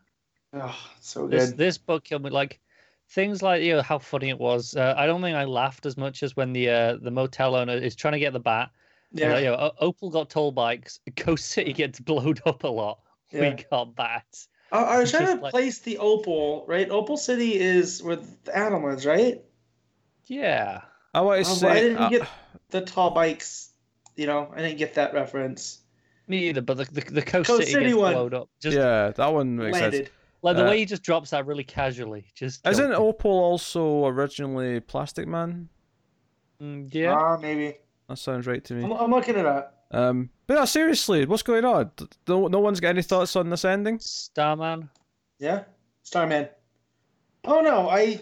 It's definitely why he's whatever happened. He's in hiding now because we kind of got that from the Gorilla City preview in in Event Leviathan special. Mm. You know, Yeah. So I feel like he's deep undercover now. This is his thing, and by the end of this, he he won't be nearly as goofy, and he'll be a valuable asset. You know, because he can get into places. He's Jimmy Olsen. Um, but yeah, this is. It's weird how it's kind of the polar opposite of the Lois book, where the Lois book comes out and it's and it's really good, but in a different way. Where that one, you know, clearly Rucka had a message that he wanted to get out. Here, Fraction's like, oh, I'm gonna have as much fun as I can. It was like this this proper just pulpy Silver Age adventure book, and then it's like, Mm-hmm. Yeah. oh shit, it's actually a murder mystery. Yep. I'm like, time you get to the okay. I'm so into this. Mhm. Hmm. There's um, I I'm not sure I have anything to complain about in this book. Really? Nothing about the art not matching up to what what's being said, like you did with that Batman issue. The art is extremely expressive and is always uh, representative of, of what is being said. um, Alright. it took me it took me a few. se- It wasn't really until um, probably mid skydive that I kind of got into the book a little bit. The opening, not bad. Like I wasn't. I didn't dislike it. It was I just. mean, I didn't that- really get into it kind yet. Of, it's the first four or five pages, then I guess. Yeah. that you- It just- of it just it didn't draw me in right away. Um, the obviously it's intentionally weird dialogue because he can't speak great English, but like it just I don't know, like it wasn't clicking with me until um until he started flying through the sky, and it, it became more about the ridiculous action of it. Um, uh, whereas the scene with Perry, like lambasting him for pages, uh, was very enjoyable. And then my favorite scene was by far the last one, though. Um, I, I think the uh, the humor, the the motel owner or, or the hotel owner, and the the difference in the city, all that stuff was really working for me. Yeah, no, Um, that that was great. So I, I I agree that that was the best bit of the book as well. I, I was into it from the start, but it, it just it got better as it went on. Yeah. Yep. Um, no, I mean I see a lot of potential in this. I'm not ready to like you know swing off the rafters and say it's amazing, but um, I see a lot of potential. Eh, I'm I am a happy boy. I get a good Lois book. I get a good Jimmy book. Yeah. I, I'm enjoying what's going on with Superman in action. Like it's an embarrassment of riches right now. Hmm. Yeah, I think Lois's book inherently appeals to me more, but Yeah, I but I I like that they're they're unique, right? Like because I think this is unique to Fraction as much as Lois is unique to to Rucka. You know, Yeah. and Oh, yeah, these are sure, the type yeah. of voices that we need. I think not to counterbalance Bendis, but you know, I to think- do something different. Definitely this one though. There's there's nothing else right now being published like this. Mm. No, At least not at DC. although it did make me think though, if Fraction wants to do a, a, a Kate Man series at some point, he's more than welcome to Well, go for yeah. it. you know, we we were talking about the Metal Men are coming back. I wouldn't mind seeing like him play with the Metal Men a little bit too. Hmm. You know, Mhm. Yeah, you know, or, or Red Tornado. Like some of these, yeah, blue and gold. the blue and gold. Like some of these more silver agey silly concepts that he can make kind of land. Um, but definitely makes me want to check out Hawkeye a little bit more. I mean, I heard that that I have the first trade. Like, Yeah, I I never finished it. The delays kind of made me fall off yeah. because Ash is a great artist, but it takes his damn time, doesn't he? Yeah. I take that back. Uh, one of my favorite stories ever was co-written by Fraction, and the Immortal Iron Fist. know Iron Fist, yeah. Yeah, I Yeah. always forget because Brubaker, Brubaker did the He gets the, all the credit for all that, doesn't he? somehow? yeah, but it was Brubaker and Fraction with Aha or Yeah. Aja, however you pronounce it. I have no idea. Yeah, either either one. I don't know if it's a soft J or hard J. Oh, Right. either, so I just took a stab. Yeah, so yeah, man, I ah, I love that story. The story's so Yeah, good. That is great. The, reminds the, me, the one Iron Fist thing I, I, I really enjoyed. Yeah. So, but yeah, so so what are we grading this, guys? Good question, Matt. What are you rating it? Uh, I'm giving it a nine. Connor? He tried so hard then, didn't he? He did, but Uh, doesn't no, work. I'm, I'm- I'm also giving it a nine. Uh, I'll give it an eight. So there you go, Jimmy Olsen, number one. So that'll take us on then to Batman issue seventy-five, which is oversized because uh, you know every twenty-five issues they do one of these bigger bigger issues. Uh, so start a City of Bane. Uh, it's Tom King writing, of course, with Tony S. Daniel and Mitch Gerads on the art. So. Uh, you know what's weird actually? Uh, because of uh, both Year of the Villain and the City of Bane banner in this one specifically, there's a lot of DC books this week in the last week that didn't have the typical trait or the, the you know the dress, the box in the corner. They've got like Right. a, a different thing, and it was kind of throwing me. I'm like, you just introduced that not that long ago. Why why are we already messing with it? Um, but yeah, so we're thrown into the city, uh, you know, a bit ahead. Some stuff's happened, Later, as the first page tells us. as the first Yep. page does. Yes. Um, I was trying to paraphrase, not so as not to just. Well, read off. I the just page. wanted to, I wanted to point out how unspecific it was. Sure, sure. Well, I think that's by design. Yeah, yeah. No, no, that Hmm. wasn't a complaint. I just wanted to point out. Yeah, so we're thrown into a version of Gotham City where Riddler and Joker are partners. They're cops and they're partners. They're still dressed like them, but they're investigating murders. Um, and Hugo Strange is the commissioner. Um, you know, he's the, he's the one that goes up on the roof, and the bat gets turned on. But it's Flashpoint Batman who shows up, uh, who shows up after after criminals. Uh, and so we get that plot playing out as we get a plot with uh, someone who I mean it's pretty obvious it's Bruce Wayne. Let's be honest, but like you know, it's you don't really necessarily get, an obvious answer that early on. Uh, Mhm. Walking through the snowy mountains of wherever he is, um, towards something, and that's interspersed throughout the book. Uh, also, again, going back to the, these some of these characters being certain characters, uh, the ventriloquist is the Alfred in this scenario. Yeah, and you get a little bit of his, you know, mental disorder. Mm. Of it sounds like Scarface is like you could be so much more. Why are you doing this? I like that part. Yeah. Um, Two Face still seems to be Two Face still, and that's kind of part part of the function of the story is that by the end of the story, Two Face is going to become not Two Face, much like all the because obviously I think at the start of the book you're like, well, what's going on here? Are we in some sort of alternate world? Are we doing Mhm. this? We're doing that. Um, the story reveals that Bane's taking control of Gotham, and Psycho Pirate is basically reconditioning all the villains to play out these roles. So this has actually happened. The the Gotham's actually in this situation right now, which does beg the question: Where's the real Gordon? You know, where's Yep. you know, so on and so on. It, Yeah. it is almost as if Gotham needed Batman, or else this is what would have happened. That said, uh, it's definitely made Bane all powerful, and I don't know if I like that Yeah, because he he he is silly powerful because I mean at one point at the end, uh, pro- probably the only half decent of these uh, Lex Luthor's offer things that show Mhm. up. Uh, because he actually has a conversation that re- you know reveals some motivation here. Because he's like, Yeah. "Hey, if you're this good, why haven't you just taken over the entire country Mhm. or even the planet?" right, And he's like, ah, I mean, I could do that, but I mean, this is this was about Gotham because this is the one thing that Batman couldn't do is he couldn't gain you know gain control of the city control. completely. right. Um, so- Which one would argue though that Batman's not about the total control of Gotham. It's about again, he's about not having what happened to him happen to others. Yeah, it's, it's about it's about keeping Right. balance and giving other people a Yep. chance to improve it themselves. It's not about him Right. improving everything on exactly. his own. Exactly, and so that shows, and I like that it shows Bane's motivation and how he completely misunderstands Bruce's mission. That said, the stuff that led up to you, you know, you're in for it, right? As soon as the uh, Gerads' art hits, and that's I feel where the uptick happened. Mm. But everything outside of the Brooklyn Nine Nine references, everything that led to this, just I'm just like, what is going on, and not in a good way. You know, like I'm a little weary of King's storytelling style.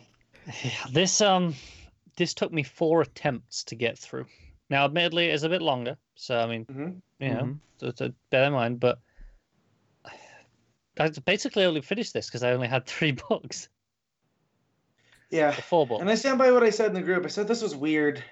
Just again, like where we left off, right? The last issue, we don't know who's climbing up that rope, you know, and then we just jump into this and it says later. And not that I need it to be completely, you know, to see this issue who's climbing out or whatever. We can make It's just- inferences. It's such an insane premise as to where we're left, right? You know, at the start yeah. of this, as oh, this is just happening now. Yeah, actually, I mean, given where this goes, uh, I guess it implies that it wasn't Bruce that claimed out the cave. Or the, No. yeah, the pit. But he must have because we see him in the snow. Well, Right, we obviously, him- obviously he did eventually, but I, I have to Right. imagine, given what's happening in Gotham, it makes more sense if Thomas Wayne's the one who came back first. And Yeah, but also Bane how all does the. Martha the Martha stuff factor into this? Like, uh, so he was just gonna have Martha come back for Bruce, and then Thomas was just gonna be Batman now. Like, I'm still not clear on that entire thread. And then- And then here we have this whole war of jokes and riddles, right? Written by King, and we saw how how Joker, uh, how out of control he is, and how he doesn't play well with others. You know, um, yet somehow Bane's able to have Psycho Pirate completely get him to play ball. Well, I mean, I, I wouldn't, I wouldn't call that out because to me, that's just that's what Psycho Pirate does. Like that, that's got to do with what Bane's I, I a- feel though the way that he set up Joker, I just I don't buy the Psycho Pirate, you know, thing with that. Like I, I see uh, Riddler just playing along, right, and going with it, because that's what War Jokes and Riddles was about. He was the one that was all about control, and Joker was the one all about chaos. But I just, man, I don't know. Well, yeah, but they're being completely reconditioned though, so it's, it's not like like Riddler's not choosing to go along with it. Riddler's had no choice either. He- They're, they're just No, but I know, but I could, I could see the reveal happening that Riddler went along with it, right? Like, he's fine with with Bane doing whatever he's doing. I just, I, I'm not sure, I like Riddler or Riddler, Joker being reconditioned as easy, you know, because again, it's Joker. Like, he's the wild card. So I mean, it wouldn't sta- it wouldn't surprise me if Joker's the first one to snap out of it because of that because of that reason because Yeah. his mind works differently because he Yeah. picks up in things in a way that other people don't. Uh, we also have Gotham Girl shows up as like uh, Flashpoint Batman with Robin. Yeah, she's got like a purple and blue Robin outfit. Uh, the R's kind of Yeah. in the Gotham Girl font. you know, I'm I'm so glad we needed the price crossover to remind us that Gotham Girl was a thing. because that completely changed how I read this, and I'm being completely sarcastic. I almost would have liked it more for her to show up as a surprise here. You know what I mean? Uh, yeah, I guess. I mean, you. I think you risk me going, "Who's this supposed to be?" Because her hair's completely different, and Right. I think Well, the, I think the logo would actually have probably been enough. Probably. Um, and they do say her name later, you know. Yeah. yeah, I think that's okay. I feel like here you either you either fully embrace just the insanity that it is, right? And I feel that that's originally how it was formatted. And then whatever has happened behind the scenes since, which, which led to us getting the price, which led to his cut, his uh, his storyline getting cut up a little bit, cut off. Because this is the last arc now. I believe it's ten issues, and this is Mhm. the the last arc of this book, and then it's Yep. on to the the new series. yes. Yeah, because 85, right? And Yeah. then, so, and then 85, and then because we said it would, the new series would put it at about 97. Yeah, So, plus a couple of just about- annuals and whatever. right, which Yeah, which minus a couple of things he didn't issue. write. Right. You had So- a couple of Monster Men issues, and then the you know the hmm.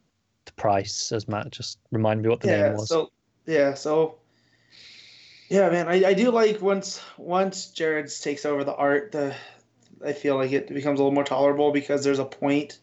There's Luthor, you know, coming to Bane and being like, I'm impressed. And this is what I'm going for. And you pulled it off without my help. Like, I I like that. Uh, especially that, that image of Bullock just tied up at the police station. Like, that is harrowing. Hmm. Um, it's kind of a it's a weird issue. I, I I think I liked it more when it got towards the end, and I got a good sense of what was happening to all the villains, and that this was Bane like get, getting all this acted out. Like you, you- like I, I think it because it gave it more context. Because I think one of the things that a lot of King's weirder issues don't have when you first read them is any context. You have to read multiple issues, and even then you might not get context. Um, I'm looking at you, Knightmares. Um, whereas this issue, I think by the end of the issue, you completely understand what's going on in the city, what you know, what Bane's achieved, and ultimately what Batman's going to have to come back and do. Um, why Catwoman's, you know, because obviously the, the end of the book is uh, the reveal that Catwoman, or it's not the exact end, but you know, the end of that story. yeah, it's revealed that Catwoman is uh like who he's looking for in, in the Alps or wherever he is. Um, I took it more that she found him. Yeah, I I did as well. I think sh- I think he was off looking for something else, Yep. And she's following him. yeah, but isn't to- it the guys he finds? Don't don't they refer to her? Will she she let him know, or you know, will she like? They talk about someone being in charge. The guys that he Let me finds, and then she shows up afterwards. Well, no, because he says that you're going to tell her. He goes, dude, I tell Magpie everything. Good for my safety, you know? A few more weeks after she makes the sale, Bane's going to make her the richest Oh, woman in you're the right, world. you're right, right. Okay, I forgot about the magpie So, mention. You're right. So, so I feel like she's found him here, up in wherever he's at, Himalayas, Alps, wherever. It's super snowy. So, shoot, he could be up in the Canadian Rockies for all I know. Yeah, yeah. I don't think it actually ever actually says where he is, does it? It just No, lots of snowy mountains. No, it never says. Yeah, uh, Al- Alfred's adamant that you know Bruce will return, uh, kind of thing. Um, I will appreciate the long storm, the long storm, long form storytelling here, because it's it's really taking all of other all of King's stuff so far, and it seems like it's paying it off. Whether we like what that payoff is, at least it's you know going somewhere now. Yeah.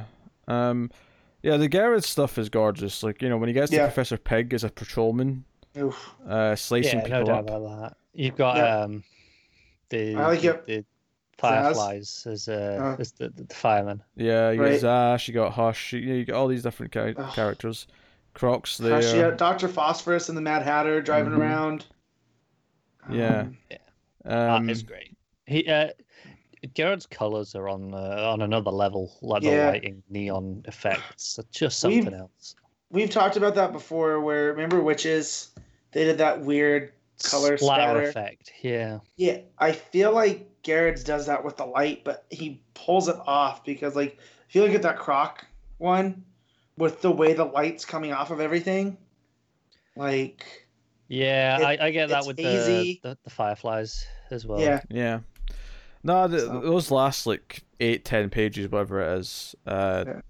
Are really beautiful. Not that not that Daniel's art's bad throughout the rest of it because it's it's really solid. no, it's it's fine, but I mean, you're you're talking about, you know, I, I- we're we're all very pro Gerads here, right? Oh yeah, Like, yeah. so it's, Uh, no matter what I feel about uh, King's storytelling, Mhm. uh, Gerads has always pulled it off. yeah, yeah. Um, I mean, I this issue is kind of a weird place for me where I actually think the issue itself is fine. I, I think any reservations I have are more to do with just being deflated with the way King's been writing the story for the last while, as opposed to anything in this issue itself. yeah. It, it's more about the style than the content for me, because the content's fine. It's just the way that he's gone about telling said story. Because it's, it's it's kind of exciting. The Batman's with Catwoman again. They're going to be sort of like teaming up to you know presumably come back and take down To Bane. write Gotham. Yeah. Yeah. Um, like s- seeing like you know Joker and, and Riddler are sitting at like desks in the police station as if they're partners, and it's at this point where you can see they've just scored out names that were on the, the nameplates. Yep. And, Yeah, Santiago Peralta. and Peralta. Yeah. um, and you know, Which um, Melissa Fumero tweeted at them and told her, "Oh my God, this is so cool." Yeah. Well, I, I know Gerads is a is a huge fan anyway. Mm-hmm. Yeah. That's neat. Um, so yeah, I like. I want to be more positive on this one because I actually It's didn't so dislike. weird. I didn't dislike reading it. Like I actually, and the art especially towards the end was fantastic. Um, like I the problems we have here is that there's so much fluff that we could have cut out in the last like year of of Batman comics, getting us to this point. But I'm not I'm not that down in this issue itself. I, I actually kind of like the setup for what it's doing. Now, does it have an interesting story to tell over ten issues? I have no idea. Well, it- Yeah. you know, will it be spinning its wheels for half that time? It might. I have no idea. Yeah. I don't know. I I don't know if I'm going to read the next issue. Honestly, this I uh, I questioned whether I wanted to finish this issue, and I thought, Yeah. well, there's only three books. I'll get through it. When it comes to you know the next issue, and, and I've got more books, Yeah. Will I have the motivation to read it? I don't know. It, it'll be kind of it'll be the last thing I read for sure, and if I've got time, I'm kind of just at the point now where I don't, I don't know if I want to read ten issues of this, because uh, I I mean I I'm didn't enjoy it as much as even you did, Pete. I don't think like you know you, you're saying oh, you you're fine with this premise. I don't know. It just seems a bit to me uh, it felt like oh just for the sake of it like you know it's, it's kind of just oh well we he came up with oh what if all these people are like okay this is gotham now and then just went from there and um just wasn't that appealing to me uh, uh, almost anything in the issue personally Um, I mean, it's called City of Bane, so I mean, just starting where Bane's already taking control of the city, um, Mhm. works well enough for me. Um, I mean, King does like to kind of like skip over things a lot. Um, this Mhm. was not as egregious to me as some of his other issues, where I just feel like the interesting parts of the story are missing. Um, yeah. because we've, because we've seen him almost take over the city before. We we know kind of what the how it plays out for the most part. Um, Mhm. I don't necessarily need to see the, the, the rise of Bane in this time. I, I think it's just the, the idea of Joker and Riddler as cops and Hugo Strange as the commissioner. I just don't care about any of that. That's not Nah. appealing to me. I was just reading this and I just felt like, why? And uh, I, I, And, I like, felt why- pretty jaded reading it. But then, but then I have other questions like, why isn't Two Face playing along? Like, you Well, know, why no, is he? it- it- It's not that he's not playing along, Matt. It's just that they've not gotten to him No. yet. That, that's what the end No, of his story I, is I, here. I get that, but right, but like he's been a thorn in Bane's side, right? Like why? Why did he decide like, oh no, this is not Bane City, you know? So he decides to fight against him as he almost becomes a, a vigilante himself. You know, I like that. You know, Yeah, it's because he, doesn't agree with him, essentially. Huh? Yeah, you know, still got Well, I enough. say I also I also feel that uh, you know appeals to his Harvey side versus his Two Face side. Yeah, he's got enough of his Harvey still in him too. Yeah, it's all. It's all. I like that type of stuff. So there's still enough in there. Uh, I mean, I'm already in for the long haul. I ain't going nowhere. You know. So Yeah, I mean, we're at 75 out of 85. And that's that's the only thing that's making me think, oh well, maybe I should keep going. But then I'm going, if I do that, I'm going to get to you know Bat and Cat and go, well, I should probably read that as well. So that's like another year. And I'm like, do, do I want to? over a year, because Well, no, I mean, I mean, uh, yeah, the the Bat and Cat's another year. right. So I mean, it's it's almost a year and a half from now, give or take. Mm, yeah, I mean, I, I don't know, but I mean, Bat and Cat could could be his weirdest, most self indulgent thing yet because it's its own mini now. Um, but it also could be a stroke of genius. It could be uh, the Mister Miracle of Batman. You know, like it, it could It very could, well be yeah. that. It's it's hard to tell at this point.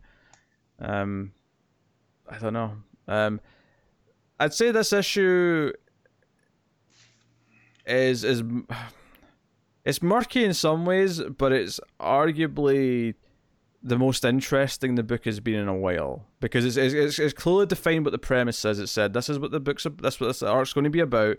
It's about Bane's taking over the city. He's he's like brainwashed all these villains to perform these roles. Um, as an insult essentially to say, hey, I can control them and you can't. Um, and presumably we'll have Batman and Catwoman storming back in and taking the city, maybe with other allies. Who knows? Like, what? I mean, has he taken out other allies? Is some of the Bat family, you know, subdued somewhere because Bane's taken over? I, I guess we'll Mhm. find out. Uh, sort of thing we might get in the next issue. I don't know. Um, but yeah, I'm very skeptical though. I'm very skeptical because we've been let down so much with with uh, this book in the last Yep. year. Does it, it just have interest? Because obviously you you you at least enjoyed this issue only. Does does ten issues feel like a lot for this story? Like to to me, that seems like more than I would have expected. Also, what I said earlier, I said I, I have no idea if half of this is going to be wheel spinning. It de- Yeah, I, I don't know. Right. Um, it it depends. Like, is there a story in the city? Well, there's a story about Batman like training up to come come back and take it. You know, as there's a dual stories going on? Like, is there you know, is Babs running around Gotham trying to do something and hold out, waiting for Batman to come back, or or something? I don't know. Whatever the story could be. You know, where, Yeah. where where's Commissioner Gordon? Hugo Strange is taking his job. Where, where is he? Because the because the only person we get to see whose job's been replaced essentially is Alfred. He's the only one that we get to see sort of what he's actually doing. Um, but where is Alfred? Where where is you know? Well, we see Bullock, I suppose, briefly, but yeah. Bullock's there, um, getting darts thrown at him. but yeah. So, I don't know. Some questions. Um, yeah, I hope it's good. I, ho- I hope I I hope it sticks a landing. It makes me go, oh hey, it, it kind of came back round at the end. Um, It's kind of sad if that's like the most positive. Like if that's where you go, oh hey, yeah, I, I guess it was okay in the end. It's- well, I still really like the first half of this run. Like, I was yeah, really into no, the first I half do of this as run. well. So that's like forty issues or so, give or take, you know, a couple here or there, are pretty great. yeah, um, so we'll see, we'll see, uh, we'll see where it goes. Uh, Matt, what are you giving it? I'm gonna give it, and this is amazing based on the uh, Gerads' part, but I'm gonna give it a six point five. Okay, Connor. Uh, it probably would have been a three point five, but I'll give it a four for Gerads' art at the end. Not a Um, bit- I'm gonna give it a straight seven. Um, skeptical, not ready to jump for joy or anything like that, but um, there's certainly parts of this issue that I really like, especially the ending. Um, so we'll see. Uh, all right, so we'll move on then to Justice League issue 28. James Tynion the fourth, writing with Javier Fernandez and Daniel Sampere on the on the art. Uh, so J'onn and Kendra are off to see Lex. She thinks it's a bad idea. Um, Lex Not has wrong. tech to basically act as telepathy to con- to contact J'onn, um, and says, "Knock her out, or I'm not going to speak to you. and You'll never find me ever." Um, and so he knocks her out with his with his abilities, and he's like, "Secret doorway, bitch!" And yep, and uh, then he has these little spider bots that carry her. yeah, Yep. here here's my secret out of Creepily. out of Yep, out of sync with reality base that's fancy and hidden. That's so Lex. It's very It Lex. is. Yep. Um, and he wants J'onn to, to join him and accept that Doom's the, the way forward. That, and he, he- or even more specifically, he wants to merge and start a new master race, coming from Right. So, so he wants to do what Perpetua failed to do because of her overseers, you know, from from outside of the realm of reality, Yeah, which was to create the apex predators. So Uh, the, the I love human the Martian art hand. On Yeah. Lex's Hybrids. face when he's saying this. When he's like, "Look, I know, Yeah. I know, I'm the man of science, and here I am, you know, a, a believer." yeah, here's the Uh, thing for me. I, I don't know if I like this. I just it feels so unlex like to me. See, here's the thing, though. He's, he's still- embraced full doom though. It's still kind of ul- ultimately as well a little bit selfish. He's the one becoming the apex predator, right? Yeah. It's him that's being the the the pinnacle of evolution. Because you were mentioning the art uh, on his face. There's a page where I actually didn't like the way he looked at all, uh, where he's laughing maniacally when he's talking to. I thought Yeah. that, that that's why I love that look. Yeah, where- he's so far off the deep end now. yeah, I just like he is, he has killed his human self. He is now this apex Lex. Yeah, but and- here's, here's my problem though. Is I I don't feel we've actually built to him losing his mind like this. Like I, I read this and went, oh, he's completely psychotic now. Oh no! When when I did- was, I was, as soon as he blew up LexCorp Tower, and you know had Brainiac fashion him this body. th- That's yeah, where he I was was like, no, kind of on the deep end, right? Yeah. Yeah, but I, I guess what I'm saying is, is I never really felt the build to it before that, but I just never really thought about it too much. I let it bother I've- me. But now that we've jumped ahead to this, and he's laughing maniacally and wants to start a new species with J'onn. So, I've been listening to a lot of you know. I listened to the show called called um, what's shit? What's the name of it? I keep wanting to say Monster Quest, and it's not. But it's basically it's a it's a science based uh, science based podcast that looks at monsters and creatures and whatnot. And he's been talking about Lovecraft a lot lately. And what I used to think that Lovecraftian meant was like this unseen evil, right? That you never quite really get to see. But there was always a piece of that that I was missing, which also involves the madness of those who have seen it.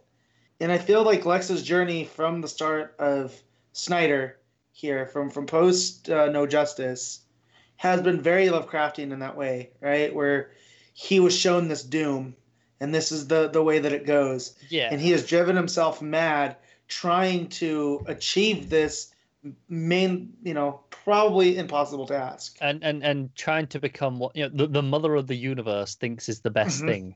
He's Right. like, I can And- be that. And, uh, Matt, Yeah, if I actually got that story told to me, I might be into it.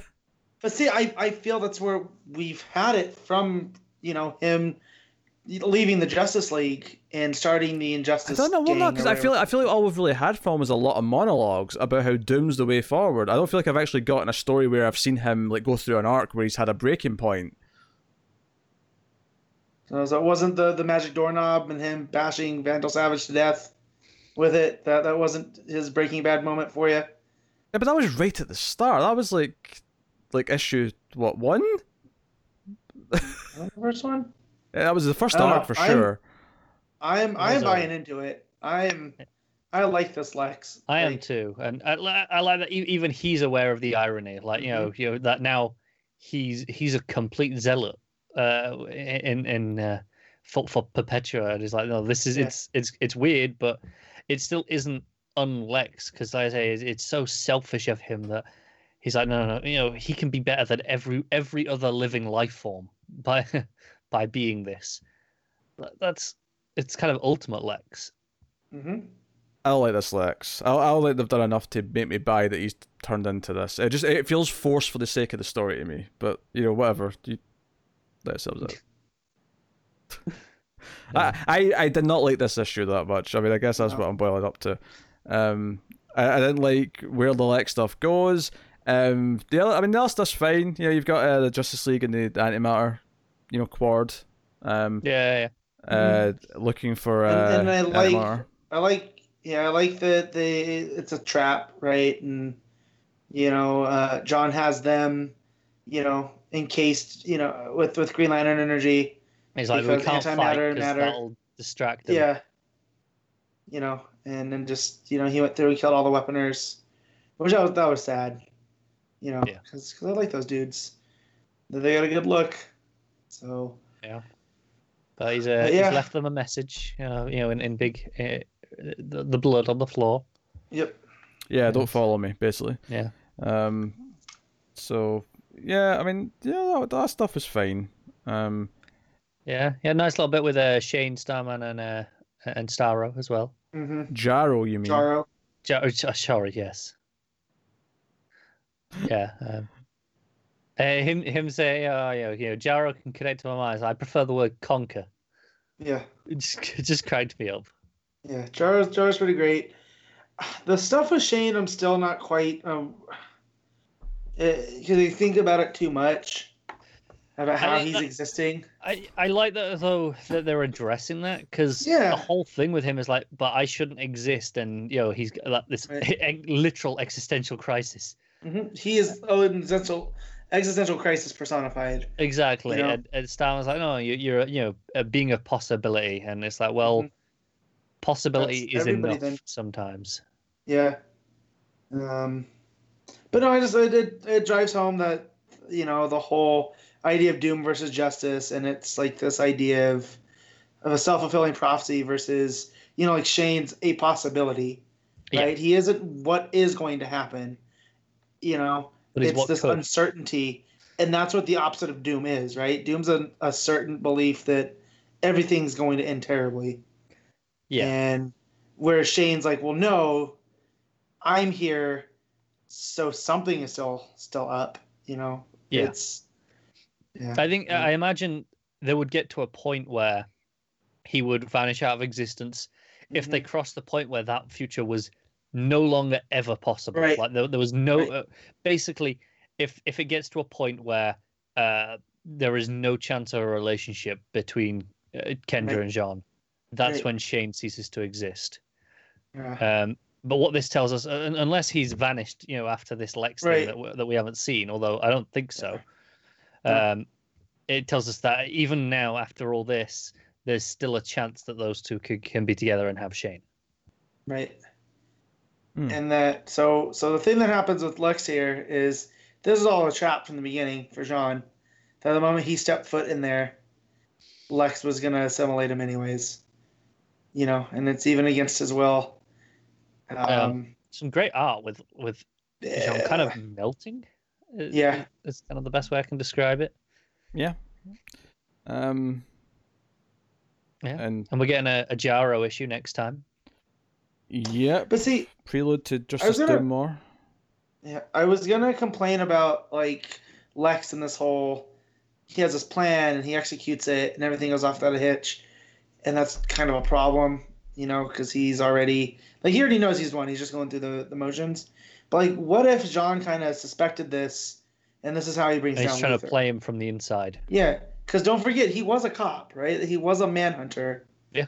On Mars, so like it seems like it's tragic right now, but I've read enough Tynion and Snyder to know nothing's ever what it seems. Um, Yeah. but yeah, No, I, So, I was yeah. digging this issue. Yeah, I liked a lot of it. It was, you know, the Apex like like stuff though. I Just mean, I'm just not feeling it. I like my my problem with a lot of this run has been just these big ridiculous concepts without any actual Yeah. build to make them feel Well- like they're earned. this is this is par for the course though, because I feel like every arc Pete's had this point, Yeah. and me and Connor are like, no man, we buy into it. It's fine. Yeah. and because this happened in uh in the the the Aquaman one, right? Mhm.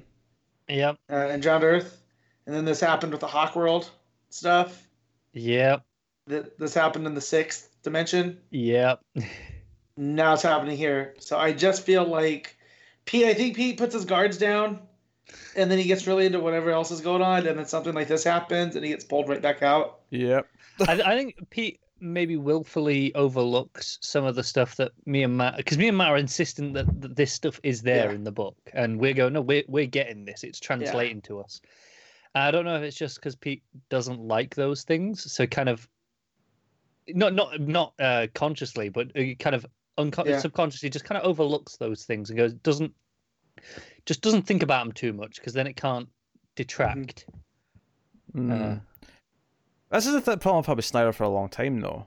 Is is Yeah. I don't think he builds to his concepts in a way that is satisfying for me. Where I feel like they, and I know this is a tiny issue, and Tynion's written the last few issues, Yeah, But- that's what I was gonna. but like it's this constant thing with him where he just throws out these big concepts and there might be little teases there might be things that kind of hint towards it or whatever but that's not what i'm talking about. I'm not talking about that. I'm talking about Mhm.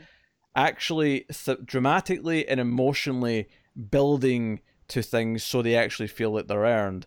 Um you know no, i love nothing more than when i'm reading a comic book or i'm watching a tv show and after like a couple of seasons or you know a couple of arcs or whatever I look back and if you describe what's happened after, you know, however many issues, it's like, well, it actually sounds kind of insane when you say it out loud like that, but it doesn't feel that way when you're reading it because it feels like the characters are learning things at a pace and they're accepting things and acting appropriately to things at a pace where it feels like everything has this weight to it. Where it's like, no, by the time you get to the insane thing that happens, you know, two thirds through the story, it just feels like, yeah, of course we're at that point because everything's been building, and by the time we get there, it feels natural. Um, I love that in storytelling. And Snyder's storytelling is the complete goddamn opposite of that, where he just fires these ridiculous over the top things out at me, and I just kind of like, eh, okay.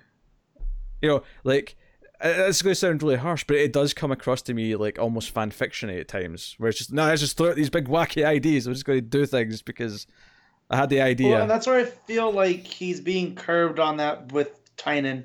Because I feel like Tynion's written half of this arc by now. You know? Yeah, he Like, has. So I feel like Tynion's reining in some of those impulses, and we're getting those little because uh, didn't we see what led him to the doorknob was you know the whole that whole potential future where Yeah. he won, and that's where he dies into doom, and that was set before. Yeah, because it And was, it was where he Savage. went to like whatever Yeah. year it was, and, and they all worship Lex, and Right. he was like, "Oh, I And- like and the that was look a of Tynion- this." And that was a Tynion issue, right? Probably. Yeah, a Doom issue, so- so it would have been, yeah. Yeah, so I can kind of see where Pete's coming from the Snyder stuff, but then I feel like Tynion comes through and and I don't know if that's how it's plotted. Maybe it's not plotted in the way, but when I look at the when I think of the grand scheme of it, right, not the exact order it's coming out in, I'm I see Lex going from point A to point like B. yeah, where, where we are now, Lex being at this point doesn't feel surprising to me.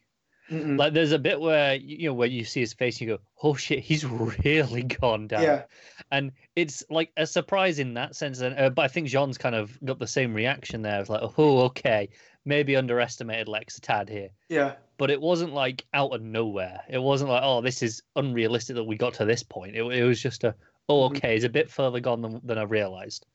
Yeah, it doesn't feel earned to me. I, I feel like this is such a big character shift for Lex and how he is because he's such a composed dude most of the time. Obviously, Superman gets under his skin and so on and so on, but Right. um, the changing him this drastically. Okay, if you're going to give me a story where he gets to this point, I'm fascinated by that.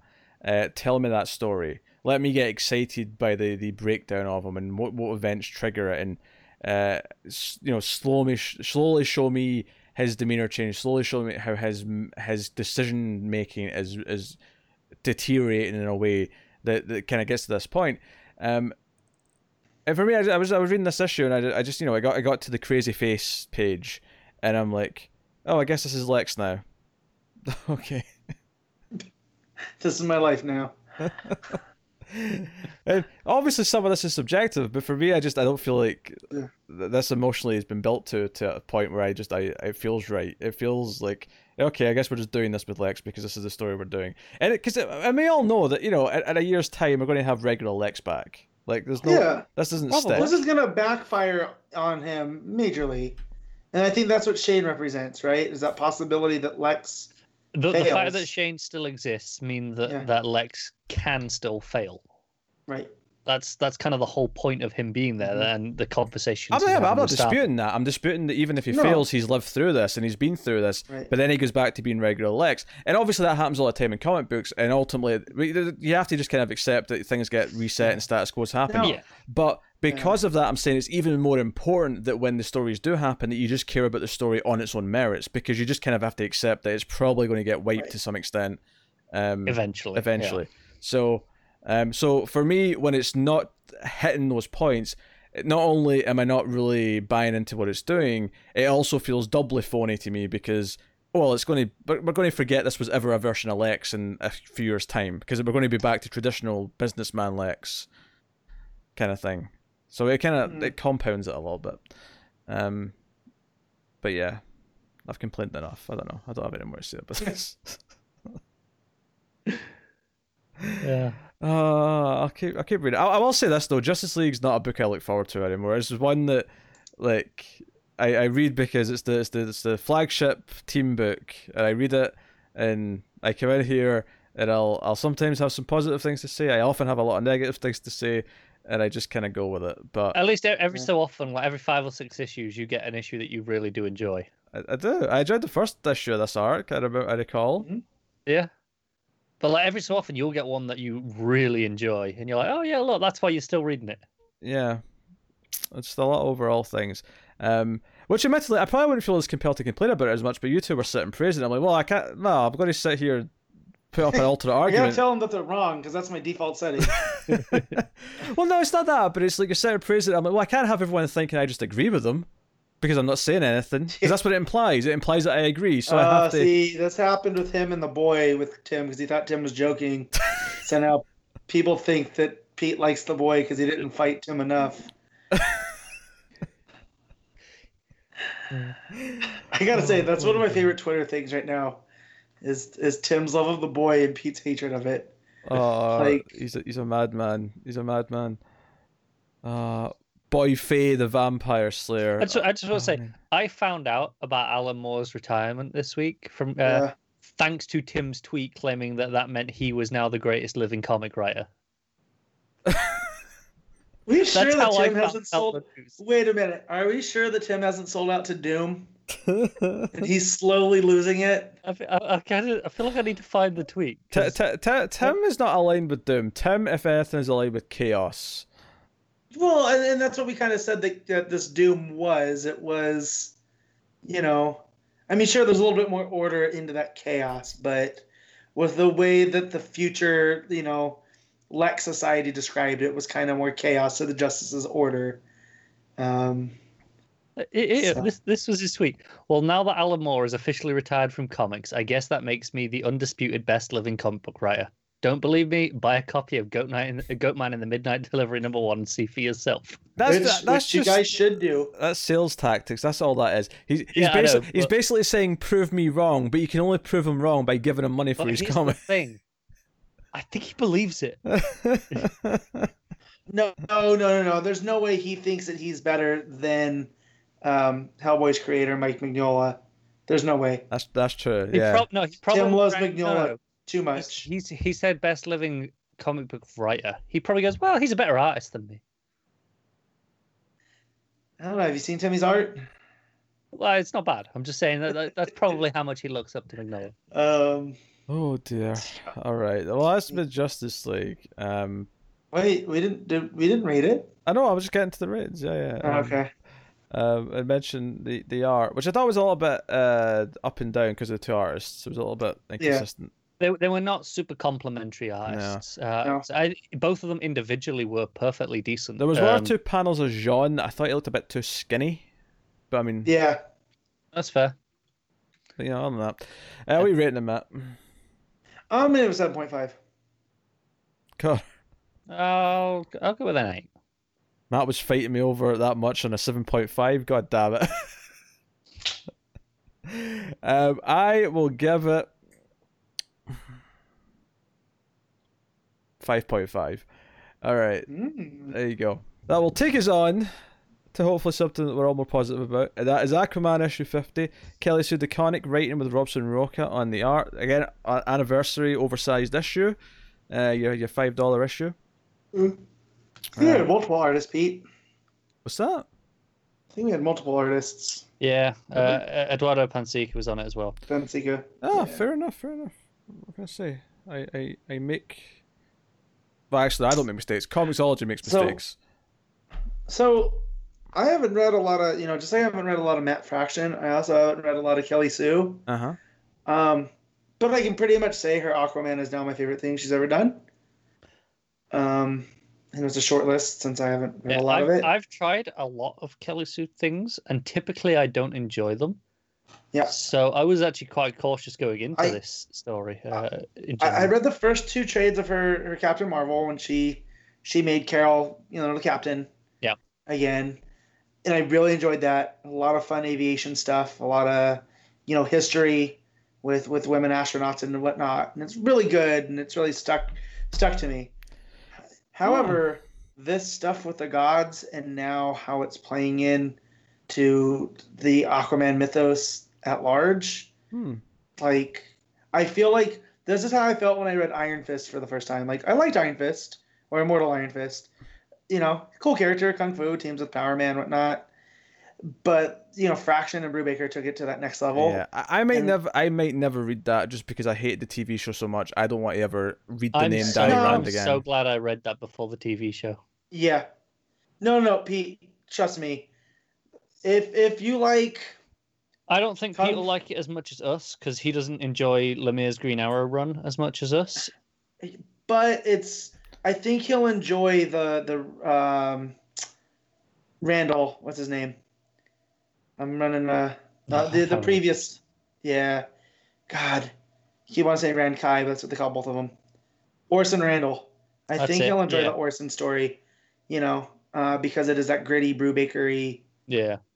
part. Okay. Um, but no, but I'm saying this is taking Aquaman, and I and I liked, you know, I went back on, on your guys' recommendation uh, to the Abnett stuff when I had dropped it, and I really enjoyed it, and I love the Johns' arc. I've never read the Peter David Aquaman, but So it's on the This to-read far- list. yeah. But thus far, of all the Aquaman stuff I've ever read, just through I think what has it been six, five, six issues. No, this is this is the This- start of the second arc. So yeah, we're just Yeah. Yeah, I early think, days. This is in my favorite Aquaman stories already. I think it's not quite taken over from uh, Abnett stuff once we got, you know, undersea uh, and we had Right. all the, the Ninth Tide stuff. and all that. Yeah, which Yeah, by the way, Ninth Tide's think- brought up in this. I like how that continuity is Yep. kind of. Yeah, Mhm. I think that's still probably my high point of Aquaman reading right now. yeah, yeah. Up, But up, up this has this the point, potential. Throne of Atlantis was my favorite Aquaman story. Just you know. Yeah. Um, there's a lot, a lot, a lot of big fun stuff. Here though, just Well, the history of Amnesty Bay. Yeah, well, that's You the thing. Uh, like this, this issue starts with a story. and It turns out to be uh, the cop whose name I can't remember off the top of my head. Um, I can't remember either. Uh, I want to say it's friend. Maggie, but it's not. Maggie's the firefighter and yeah, action that we haven't seen Um, forever. she, she's telling the story a uh, about this uh, this captain who was the ol- sole survivor of his ship because of his own negligence. Um, Because he was drunk on the job. Yep. Um, which is how it relates to why she's telling us at a, an AA meeting. Um, but he feels so guilty that he builds a lighthouse, and he's, you know, it. The story we find out later has basically no ending. But can I just say my favorite panel of this book, and probably my panel of the week when I get there. I mean, not to spoil it, but uh, Yeah. is the mine. is the monster in the story when he's in the lighthouse on up his second own. time. Yeah. Yeah. That's that's that panel is so good, and I'm like, are we getting to goddamn like like not Cthulhu quite, but like almost Lovecraftian Along- monsters coming in here and Yeah, like like sea monsters, like yeah. That would so What play into the, beyond the, the the, the god stuff, though, wouldn't it? Like, okay, well, we've got the Mhm. gods. Then what about all the the ancient the ancient old creatures? gods. Yeah. Yeah. Um, I really like that, and obviously, yeah, the issue is like Aquaman and the gods show up at Amnesty Bay. He's back. He doesn't go and see Mera. Mera doesn't want to come and see him. Oh, Wonder man. Woman does show up though and tries to give him some advice and finds out that she's pregnant. And she's like, "She told you she was pregnant, and you just ran away." As a, as a- Yeah, that's not the best thing there, Arthur. And he's like, but no, Diana, it's not what you thought it was. And she goes, well, what would it be? Like, I love, I love that they sent Diana there, the you know the ambassador, Hmm. to to check on him. Can I, can I just say it's a good thing that kid, the, the cake he was holding, was wrapped because I feel like most cakes don't have a cover on them when you're carrying them like that. No, He's lucky. no, but when you're presenting him to Aquaman, you you, you want to have it look a little bit nicer. I mean, to be You know? fair, it's come from an actual bakery by the sounds of Mm-hmm. it. Like that, so ba- bakeries tend to package their cakes in like a box. Uh, But it's in like a bag though. You can see through. It's like it's got like a ribbon. I've never seen a cake packed like that. Uh, I definitely have in in, in some bakeries. In a box, sure. I- Obviously, I expect a cake in a box. I mean, Yeah. Well, let me just say too, the fact how much Arthur loves cereal. I can't eat cereal too much anymore because milk doesn't number on me, Oh no, but I I'm- miss I'm- it. I'm, with him. So I I am Oh, hold on a with sec. Hold on a Arthur here second. yeah. Can we talk about the cake in the cereal or cake in the milk rather? That's what I was getting to. Yeah. Uh, Kelly Sue establishes that that cereal's his favorite food. He hasn't had it in forever, so he's just going as hard as he can. It's like me with Taco Bell after not having it for a week. You know, he's just going week. hard. Matt, you Oh, have a problem. You can't go a week without craving Taco Bell. That is a problem. No, it's because they put stuff in it.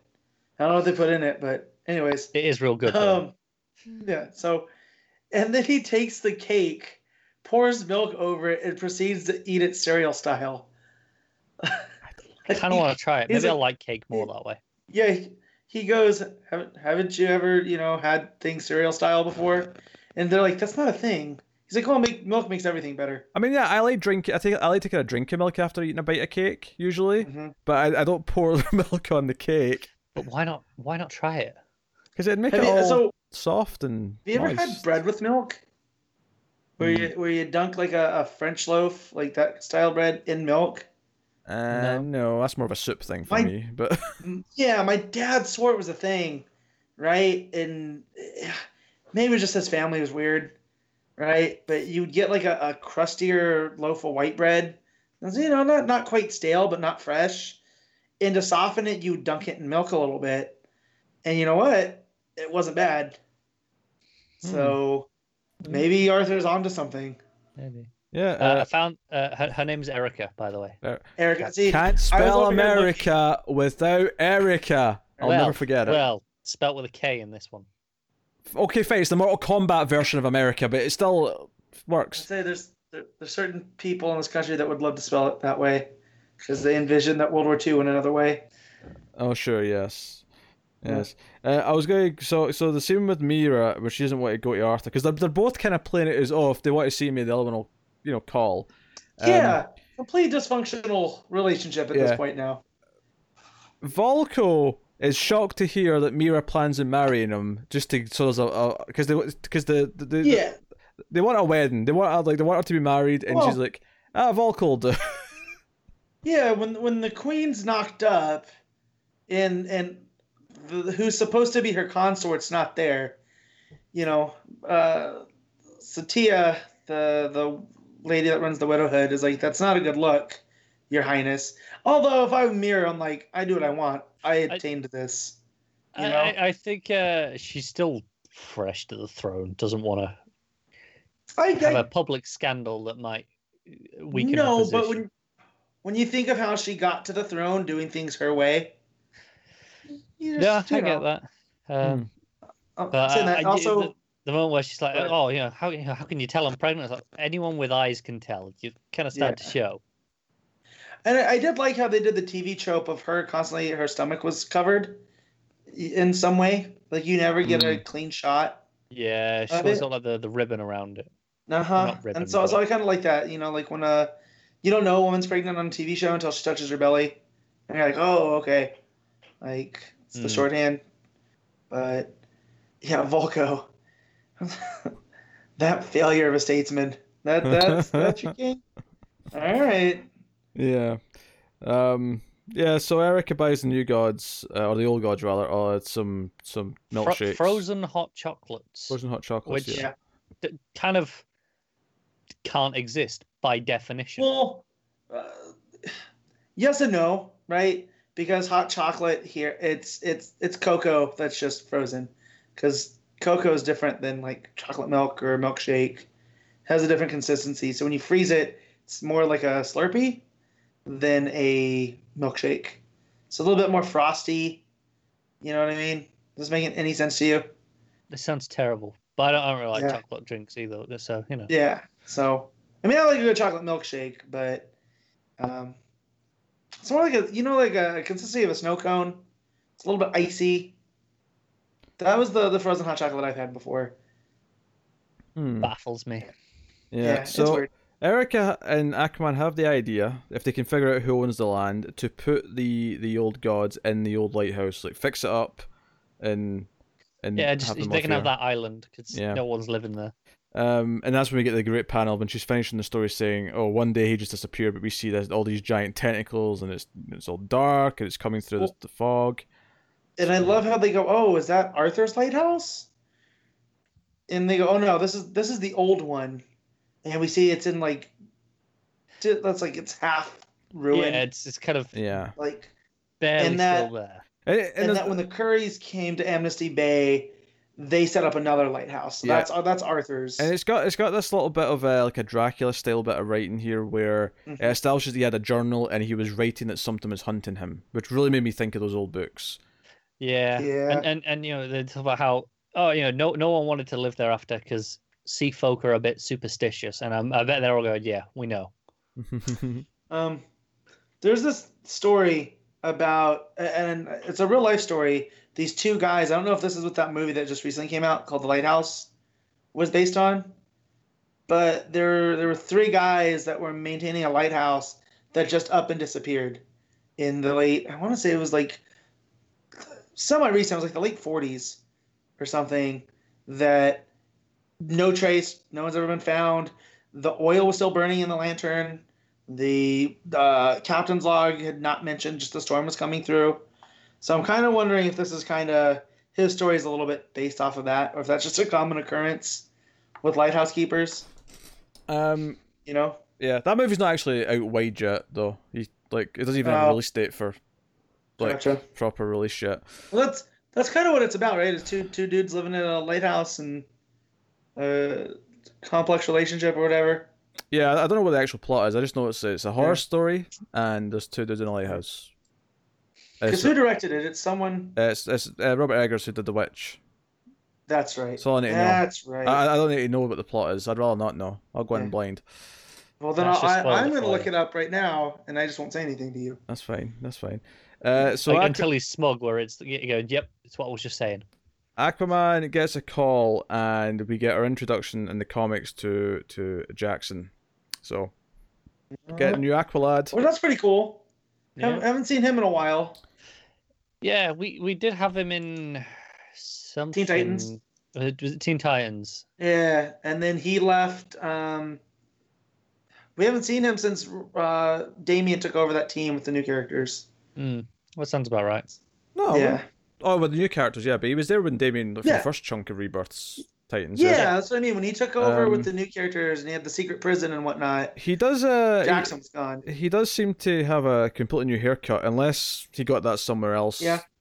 In the last it, while that I've it not looks. He definitely looks like the Young Justice version more than ever, right? Um. Bar in the hairstyle, yeah. Yeah. yeah, the outfit's a bit more. Um, no, it's also be interesting actually having him interact with Aquaman and being a supporting character in this. I'm sure Kelly Sue's got something she wants to do. And you know, th- this issue promised the return of Black Manta, which we get in the final scene. I will say the only disappointing thing about this issue is that the return of Black Manta scene ended up just being the Lex Luthor drone, like making an offer Mhm. scene. Oh no. That is the only I'm problem I have these. with this. It, it also Mike, reminded me of Mike, the Mike, Mike. So it, it also reminded me of the movie, his introduction there. Sure, yeah, because of the submarine. Yeah, Mm. okay, I can see it. Um, I mean, it was nice to see him. I, I, I think it's going to be a he's, he's going to play a pivotal role. I think the fact that we've got Jackson involved certainly says that we're going to be doing some stuff with that probably. Um, Almost certainly, yeah. So you know, I'm excited to see him. He looks good, but I was like, oh, it's just cause as soon as I saw the drone in like the second last page, I was like, oh, it's just going to be this. Yeah.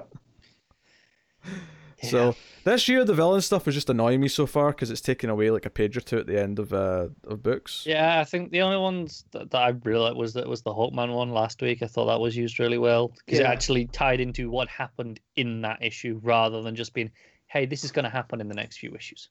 Yeah. Which is kind of what this one is like. Hey, in the next few issues, we'll we'll get to we'll get to Black Manta. You'll see. I'll be honest. I wonder how much it's going to even affect some of the books. Like, are we actually going to see the effect of them getting stuff from Lex in their stories, or is it just no, no? That little I- scene was there because uh, they want to make the ap- I, appeal. I think it'll in. be a little column A, little column B. Like it'll be they'll have new gadgets or new power. It'll be slightly more enhanced than normal because of this scene with Lex. You know, whatever they're doing, their plan will be one up of their normal stuff. But I don't think it'll be I- that excessive for I some wonder how, how effective it'll be. I wonder if it'll be very clear that they were told to like incorporate this and give them some new tech, but it won't really achieve anything because the writer didn't have any plans for them to have a story where the, the villain suddenly got better tech or whatever. Yeah, so it'll just be like, yeah, it's the same story. It's just they're a little bit more efficient at, at this one thing. Yes, so it'll be completely meaningless. Uh, I don't want to be too negative on this though, because I actually really like this issue. Uh, and I think what's impressive about it is it had a completely different vibe from the last arc. Um, without betraying it, because we've still got these, all these old god characters who are still relevant. I'm loving the the the big monster hunting, the dude in the flashbacks, and how that might play into stuff in the future. The actual kind of just fun element of like him being back in town and people reacting to him being back in town, and the cereal and everything else. Yeah, I love how he is with with the town. He's like, hey, you know, I, how long have I been gone? I don't recognize any of those journalists out there. And they're like, no, that's because the, the locals know if you want to say something, you'll just go and tell them. Right. And uh, you you kind of, it's been a while since we've had Aquaman just kind of in Amnesty Bay, and you kind of forgotten that that kind of just casual camaraderie that there is Mhm. there. Yeah. Yeah, it's a it's a small town, but it's his town nonetheless. You know, Yeah. it's like it's like if Superman was a, a character in Smallville instead of just Metropolis. Yeah, because this You has been, I mean, it's been since before the Ninth Tide stuff. I think Yeah. since we've been here permanently. Well, because remember they put the um, they put the embassy for Atlantis there, Yeah, and that's what kicked off Abnett's run. Uh, and you had the whole Nemo organization with Black Manta. yeah. It kind of it kind of just sort of gradually got less and less, and then by the time we got to Ninth Tide, it was just completely gone. But that was like Yeah. the last time we saw it at all was before Yeah. that, I think. Yeah, so that that'd have been around the early twenties, if not maybe even the late teens, the last time we saw it. So, hey, um, real good issue though. Um, pumped for this arc. So, Matt, what are you giving it? Oh, I'm giving this one a nine. Connor, Uh, Eight point five. I am going to give it a nine. Um, although I was tempted to go at the point five just because of that last scene, but I'm not going to. I'm not going to blame this issue for it. Uh, that's an editorial thing. Yeah. Yeah. Um, It it sucks a little bit on this one in particular, given that this is the oh, it's issue fifty. These are the longer ones, the special ones, Mm. and and it's like, well, we just wasted three pages, but on the upside, it had a lot more pages, so I don't feel the the hit as so you don't feel it as Yeah. bad. Yeah, yeah. So that is what it is. Uh, but that's Aquaman 50, which will take us on to uh, the first of two Patreon picks every month on patreon.com slash mailfuzztv, uh, which is where you can go and support us if you would like. Uh, you can support us. Um, and one of the things you can do, you can, you can, one of the higher tiers is that people can pay to make me or Connor, or both in some cases, uh, read a book once per month. And Connor's going to do one of his. I'm going to do one of mine. Connor's got another one as well, which he'll probably do in the, the fifth week this month, since there's a there's a, a week fiver. Um, but uh, Connor's going to talk about Red Hood Outlaw issue 34, written by Scott Lobdell and art by maybe Pete Woods. He did the last one. It was Pete Woods. There I didn't go. actually think to check and tell you. Um, I just went, was it Pete Woods? I was like, yeah, it was. Yeah. Uh, I mean, that, that's one positive thing I can say about this book is uh, it's it's had very consistent art. The artists have typically been good, and also they tend to stick around for full arcs at the very least. Um, I mean, Pete Woods has been on for. I mean, this is halfway through his second arc now, I think. Um, uh, has it been on since they changed the name? yeah, There you go. yeah. So I mean, uh, that that's always just nice to see on any book. I think uh, to have that consistency. Uh, so yeah, this this starts before in another plane of existence, and I'm like, oh Jesus Christ, what are we doing here? And it's Jason, a younger Jason, fighting against some big monster with tentacles and shitloads of teeth and a lot of eyes. Uh, and he's got a all blade, and the monster's like, "Oh, they gave you an all blade. They must be desperate." Um, but then he takes out anyway, um, because his because he has more than one all blade. Because apparently, an all blade is a physical manifestation of your soul, and then he throws like a lot of blades come flying out of his. So he's like, "Oh, I must have had a lot of soul back then." Uh, oh God. yeah, that was an actual line of dialogue. You know, uh, clearly I, just- had a lot of soul back then. Like I, I like the idea of, of infusing your blade with your soul, right? It's why katana works, and uh, it's one of the things in the Wolverine story of, of when they brought in Daken, the whole idea of the Muramasa blade, Right. and it was forged from a, a chunk of Wolverine's soul, and that's why it's the only thing that can kill I him. I think this is slightly different where it's not like a piece of their soul. It's because they're in this other plane of existence. Your entire soul is physically represented as a blade. And the, the, the stronger your soul, the better so the stupid, weapon, I guess. I'm just, I'm kind of a, making some leaps here given right? context. I could, um, but yeah, no, he, he he fought the thing, saved the day, and then the All-Caste let him go because they were like, "Oh, cheers for saving the the kids or whatever it was that he was doing." Um. then we we cut to now, and he's in Paris, and he's having a date with the uh, the girl from last issue, um, who was apparently from like issue ten of the New Fifty Two run.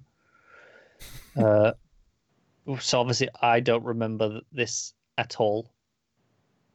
Um, with good reason, obviously. Um, but yeah, they're, they're having a bit of a day and they're, they're reminiscing and going, oh, hey, you know, he, he sets out an extra drink because he was here with Roy at one point and it's like, oh, in, in his memory.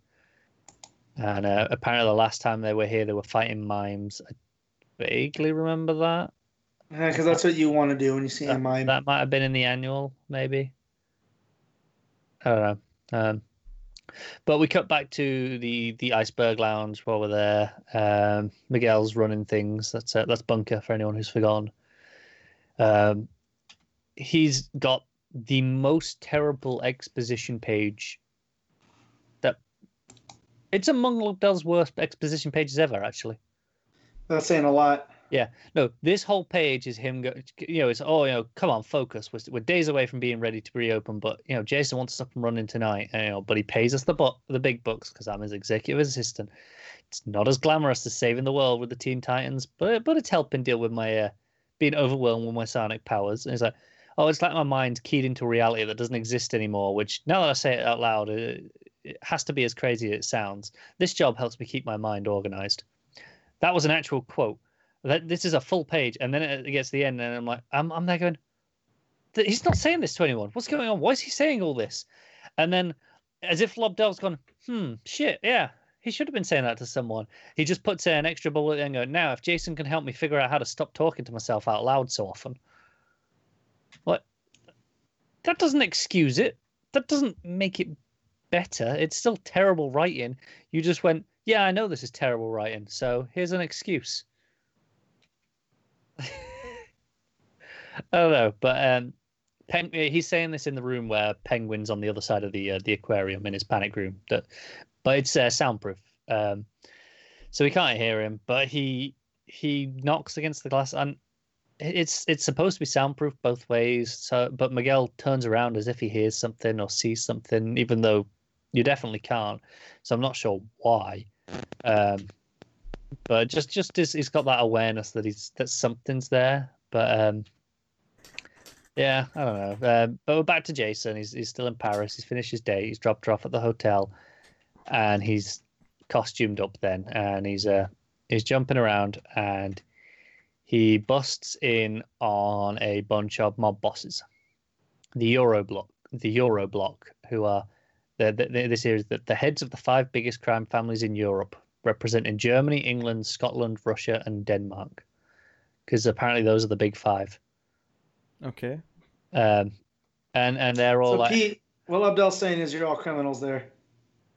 All right. Yeah. You thought it was should, you should- you should tread lightly, Matt. That's all I'm saying. You should tread lightly. I, I thought it was interesting that all of Europe, and he decides to separate England and Scotland, and doesn't use I don't know, Italy, Spain, you know, yeah, anyone else? I, I don't know. Felt like a weird choice to me. I don't know, I'll give them some points actually. More more people should separate Scotland and England when they're No, no. discussing them. I agree in context of that, but in the context of all of Europe, I feel like we didn't need Scotland and England. Uh, you know, Yeah, pick one some or the other. yeah, You know, that's like having uh, U.S. and Canada. You know? right. Like have have uh, you- all Good like I don't think there's any of the Med- there's none of the Mediterranean countries around here on this that we could have So gone. it's uh, it's England, Scotland, Russia, and what are the other two? Germany and Denmark. Oh wow, that is a white AF. right.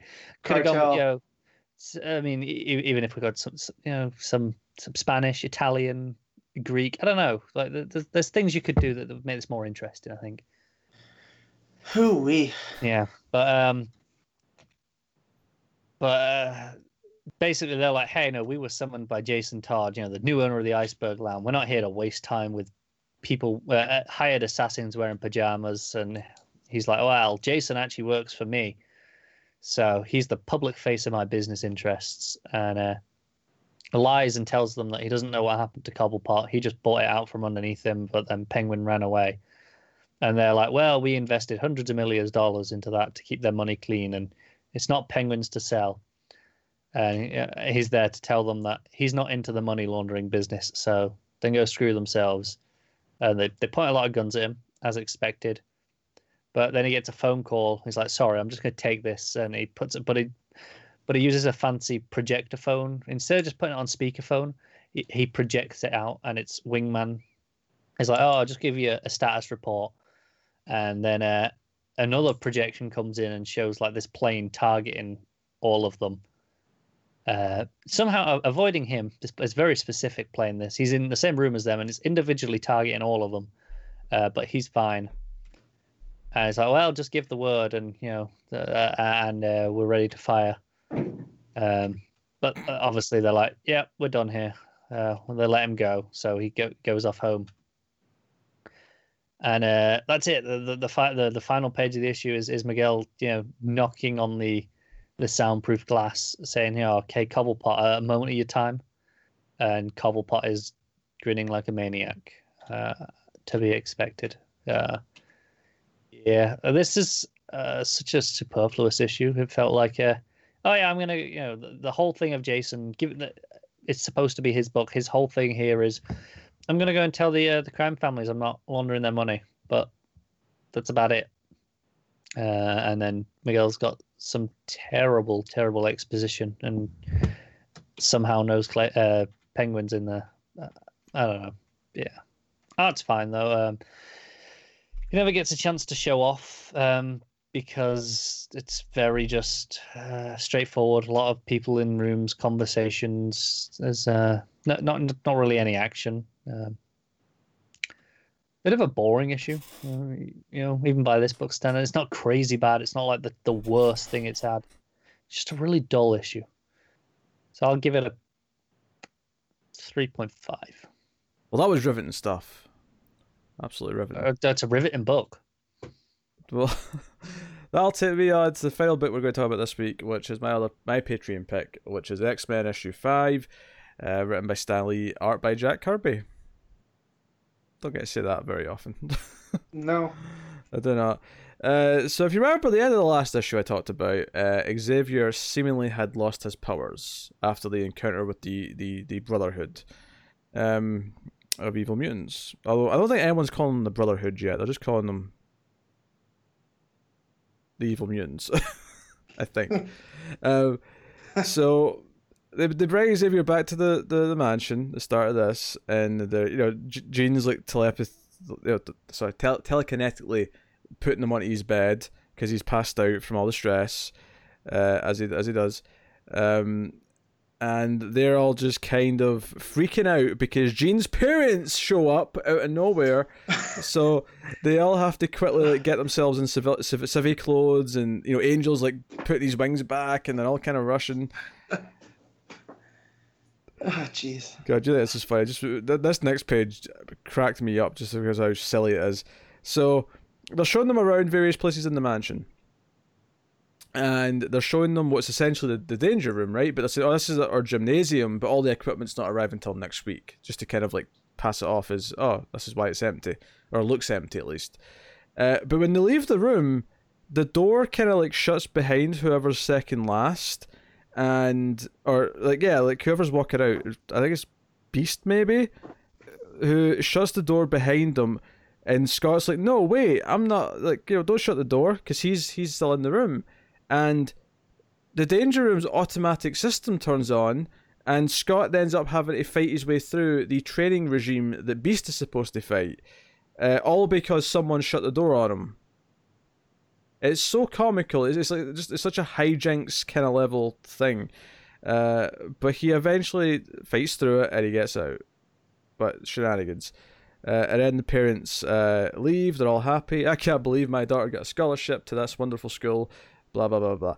Uh, they drive past uh, it's Mastermind. so quaint. It, it really is. It really is. So they drive past uh, Mastermind, who's looking for the X Men but can't find them. And he's got a smartwatch on that Magneto's gave him, uh, and he's like, "Magneto, I can't find him." And he sends down a little plane thing that Quicksilver's flying, and then we find out Magneto has got a, a base in an asteroid that's orbiting the Yeah. Earth. Asteroid M. What? Why wouldn't he? Everyone knows asteroids are full of metal. Oh sure. Who who Yeah, built these that's why we're satellite dishes? Yeah, who who built these satellite dishes though? Who who installed all this crap? Well, I mean, he has metal bending powers. He probably just pulled it from the. Yeah. Mm, all right, You know? all right. Sure, Now, sure, Asteroid sure. M is one of my favorite X Men things because it makes zero sense in the term of Magneto as a character, besides basically making him a Bond villain with an exotic layer. It's so over the top. Um, It's so stupid. I love it. So that's the way Quicksilver arrived. Toad tries to mess with them, and Magneto's like, "Stop bickering between yourselves. Uh, you know, behave and you know, worship me, your leader." Blah blah blah. So he's got a plan though. He's going to use Toad to try and lure in the X Men. And just wait till you hear this plan. Which, for the record, works.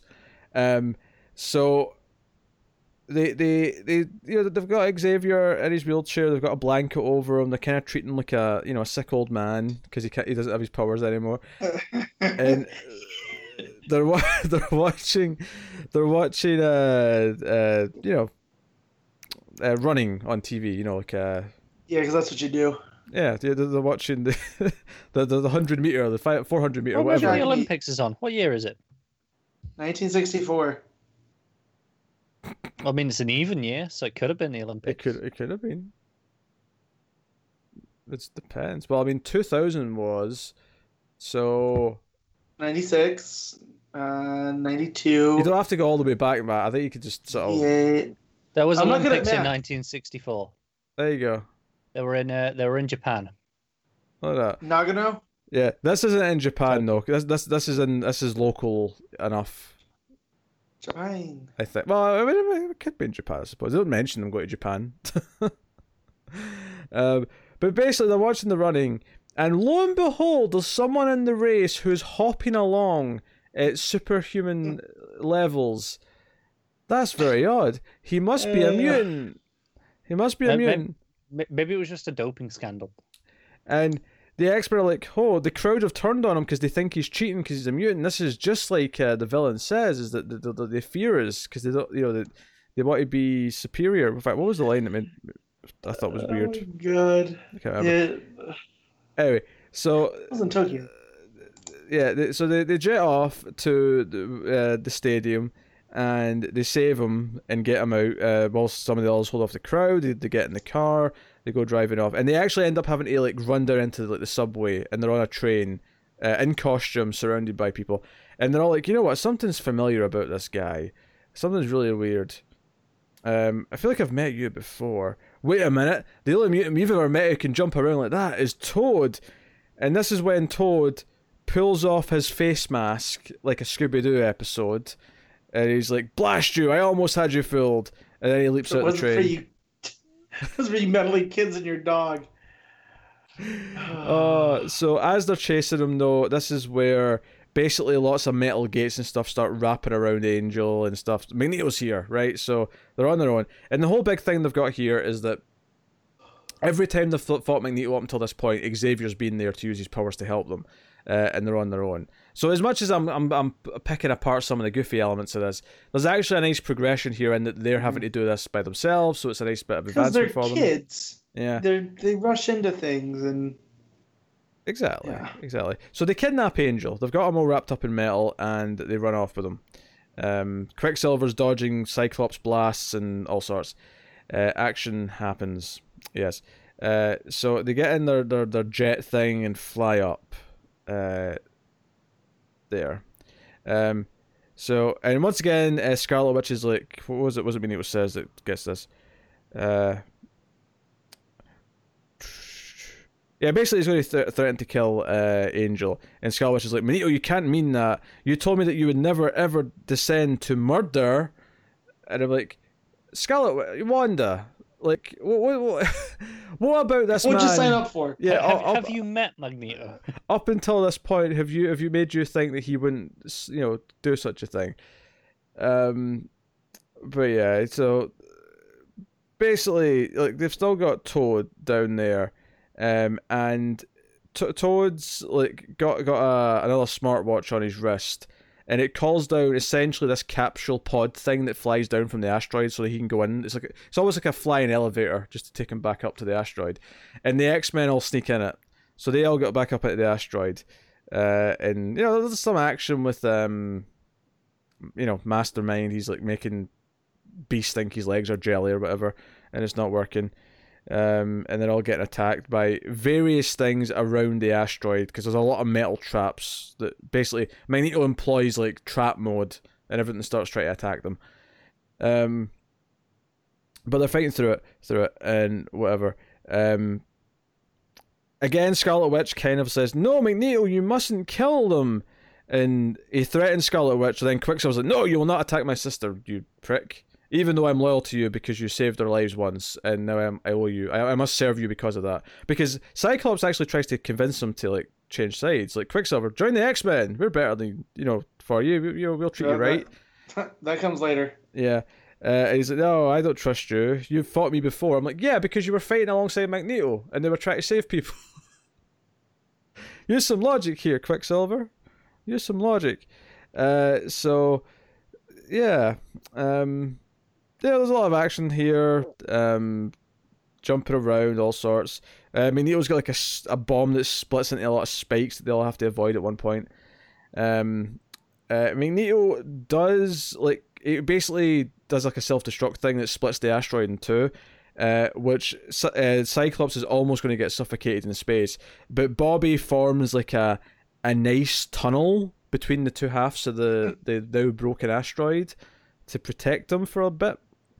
Um, but they get back down to Earth. Um, and the villains have gotten away, but they've survived, and they've got they've got Angel back, and they come back to this is the last page. They come back to Xavier, and they're like, "Oh, Xavier, we need to give you a report. A lot's happened." He's like, "No need, Scott. I was with you the whole time, listening to your thoughts." He's like, "Your power's back." He's like, "It was never lost. I merely pretended to lose my power so that you would have to make decisions for yourself. This was your final exam. Your training phase is complete. Congratulations, my X Men." And that's the end of the issue. They legit could have died multiple times because Yep. he was faking. Yep. God, Xavier is an asshole. My favorite part of this, though, it's not even just that he pretended that his power was gone. He was acting like a sick old man, and they were like feeding him and Yeah. stuff in the wheelchair. And You know, He was You getting know- off on that. uh, I was never one of the Cyclops was right people, but maybe he had a point. Maybe he just repressed all of this stuff and when he got the Phoenix powers, he was just like, I'm not, I've had enough of the old man. He, he's gone. Uh, yeah. Next issue, uh, we have uh, uh, Namor's showing up. Namanor, as Yeah, my friend famously called him. yeah. Special guest star issues. I, I don't think it's his first appearance. I think he's uh. No, it's not his first appearance, but I think Yeah. that's when they reveal he's actually a mutant. Ah, okay. Yeah, So- yeah. see how that goes. there you go. That's that's X Men issue five. Um, you know, so it's- the goofy elements in this one were mostly fun. Nothing dated in like an offensive way. There was no creepy pervert on Jean. There was no weird undertones or anything like that. There was some silly storytelling, but it was all kind of funny. Things But are it- trending up then. Yeah, but it did actually kind of advance their plots a little bit, and uh, they've all kind of graduated in a way. So we'll see how that affects anything. Um, their probation period's over. They're now the X Men, so good, good. Uh, I I will give this a solid eight out of ten. Again, time time period, kind of you know contextual there. So there you go.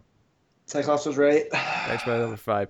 Uh, which does bring us on to the portion of the show where we pick our favourite stuff of the week. We do best panel slash moment, best art, best cover, and top five, usually, although in this case I'll just be ranking all the books we read of the new books. Uh, so, uh, best panel slash moment. I'm going to jump in and just because I mentioned it already, my Aquaman one. Uh, the giant monster attacking the guy at the lighthouse. So good.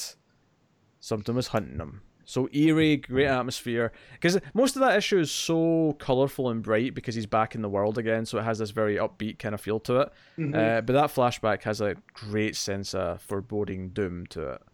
Uh, so I'm into it. Matt.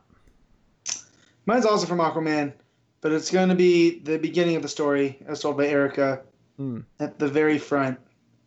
Uh, there's a page. I'm trying to get to it. There's the the opening page, the top panel with the ship. It just Mm. the way the colors work with it, and it set me off. I'm like, oh, we're doing this now.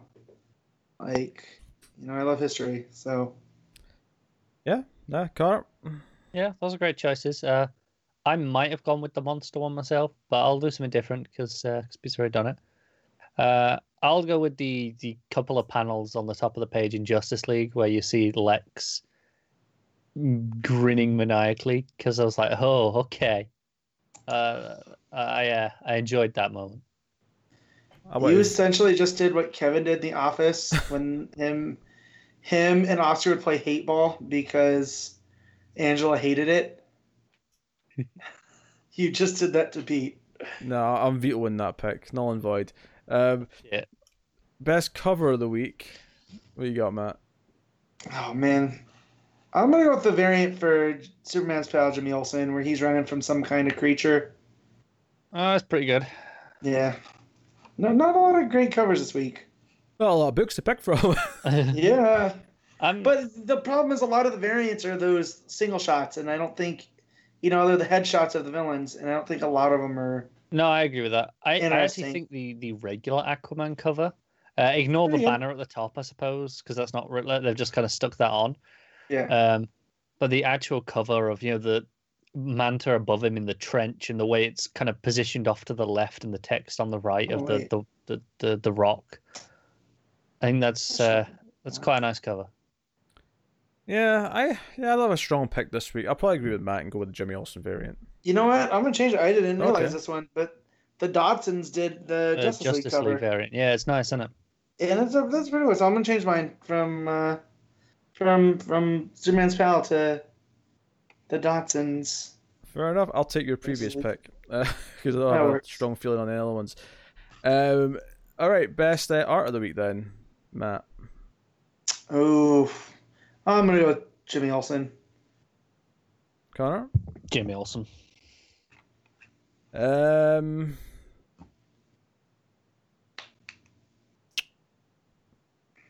Yeah.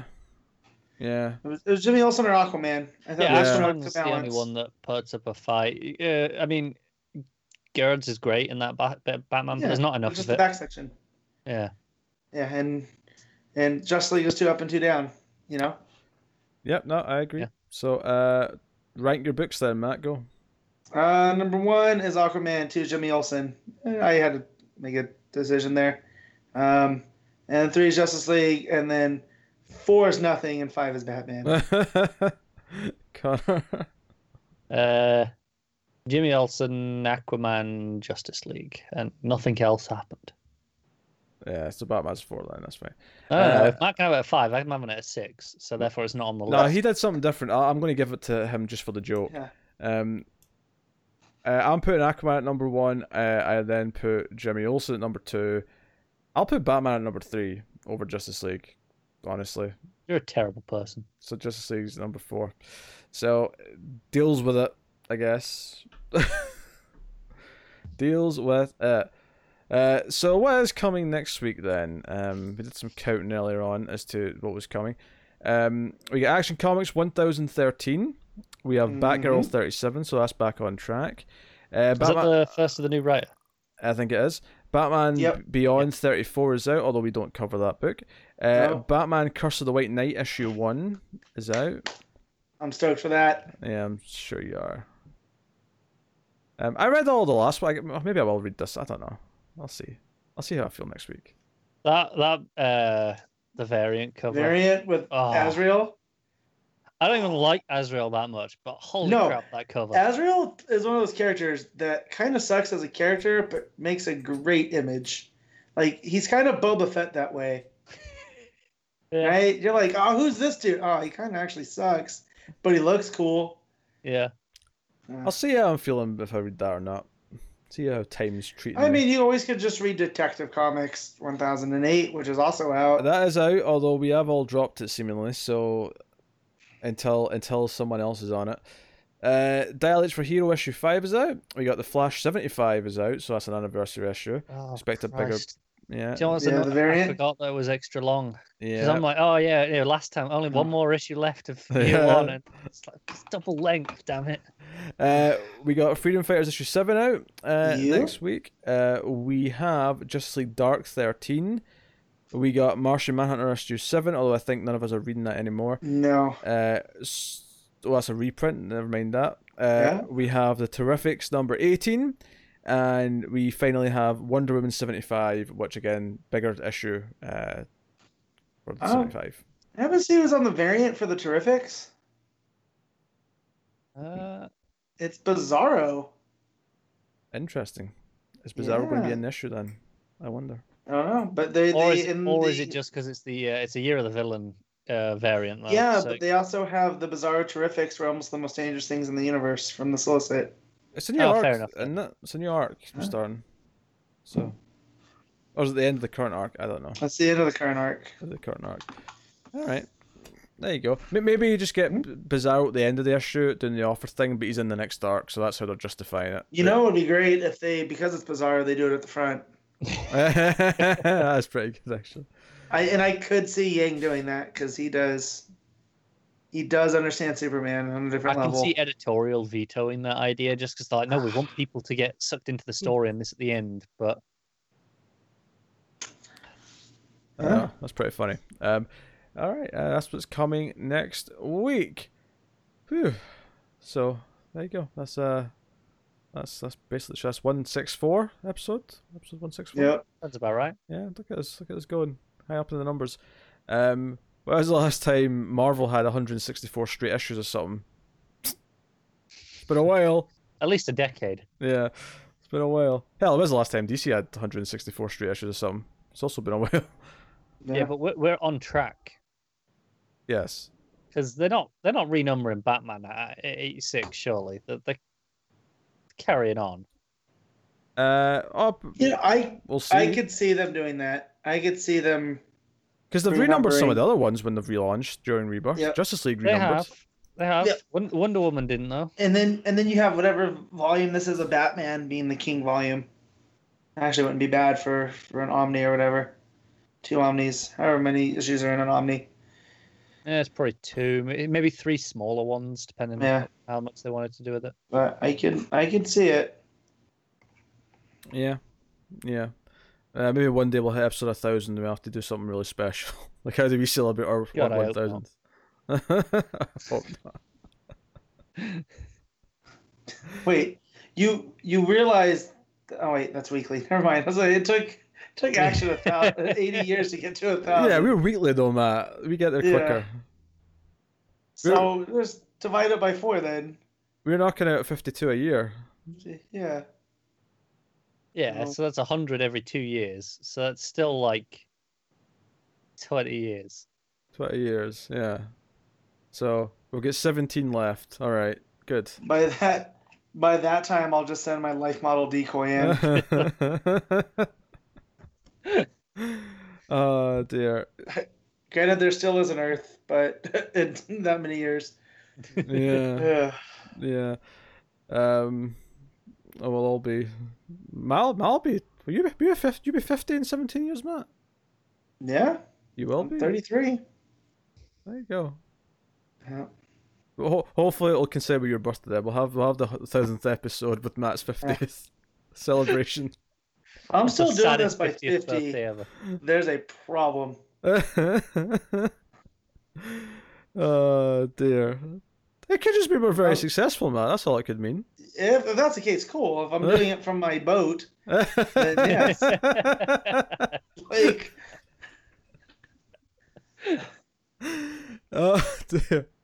May have to be doing it from a boat if the rising sea levels keep going. yeah, exactly. In international waters. Ugh. I, the only law I'm under is Matt law. I don't abide That's by a any rules. terrifying concept. Oh, I know. that law. Uh, that's how my house runs right now. did it, did anyone check if there was any other news? I, I didn't. I did no, not. I've no. I've been checking periodically, and nothing's really come up. I mean, just stuff that we kind of already knew. Yeah. Um, to be to be fair though, it's still channels. it's relatively early in the day still for uh, San Yeah. Diego's time zone. So It is. It is. I'm just checking that nothing kind of. Yeah. I think uh, the only thing I've seen is that uh, during that uh, year of the villain panel, they were saying uh, they're talking about building towards um, another event next year, and basically did everything to hint at it being crisis, uh, a crisis without actually saying it's a crisis. crisis. That- That'll be our second crisis in terms of name. Technically, First true crisis. Well, so this is the weird thing. I would argue that uh, Metal was kind of a proper crisis, just wasn't called crisis, and then Heroes in Crisis was a crisis, but not really a crisis, but it was named a crisis. The bloody crisis to read. hey, you didn't say shit. I didn't even read it all. That's how bad it was. So some of us struggled through to the bitter end out of loyalty to our fans. I have I self-respect. Bitter end. Yeah, you finished it, Matt. You get points. I got a thumbs up there for the audio listeners. Yeah, he's, Yeah. Matt, Matt's checked out now. He's he's on his phone. Yeah. If he gets he's on uh, he's on a, a radio show sometimes. Uh, I'll do it in sign language. All right, uh, that has been episode one six four of Comics from the Multiverse. Uh, I we'll wish back, I was versed in American Sign Language. I would be doing it right now. Uh, we'll Y'all be would know what I'm saying. Just looks like that. We'll be back next week with solicits, I would imagine, for October. Uh, I really and- hope so. Going into week four. Yeah. So we'll we'll be back with that and the books we mentioned, uh, and whatever shenanigans we end up talking about at the start, because we always do. Because I imagine there'll be almost no news. I mean, unless some news today, and that we can talk about that next week. But uh, I imagine there'll be less news next week. So hey, have fun uh, with uh, Ethnic about Comic Con. Uh, obviously, you can support the show by going to Patreon, patreon.com slash TV. Uh, if you want to support us, you can do it over there for as little as $1 per month and keep things going. Uh, me and Connor changed the monthly show that we used to do on there at the $5 tier to a weekly show at the $1 tier, which will be starting in the next couple of weeks.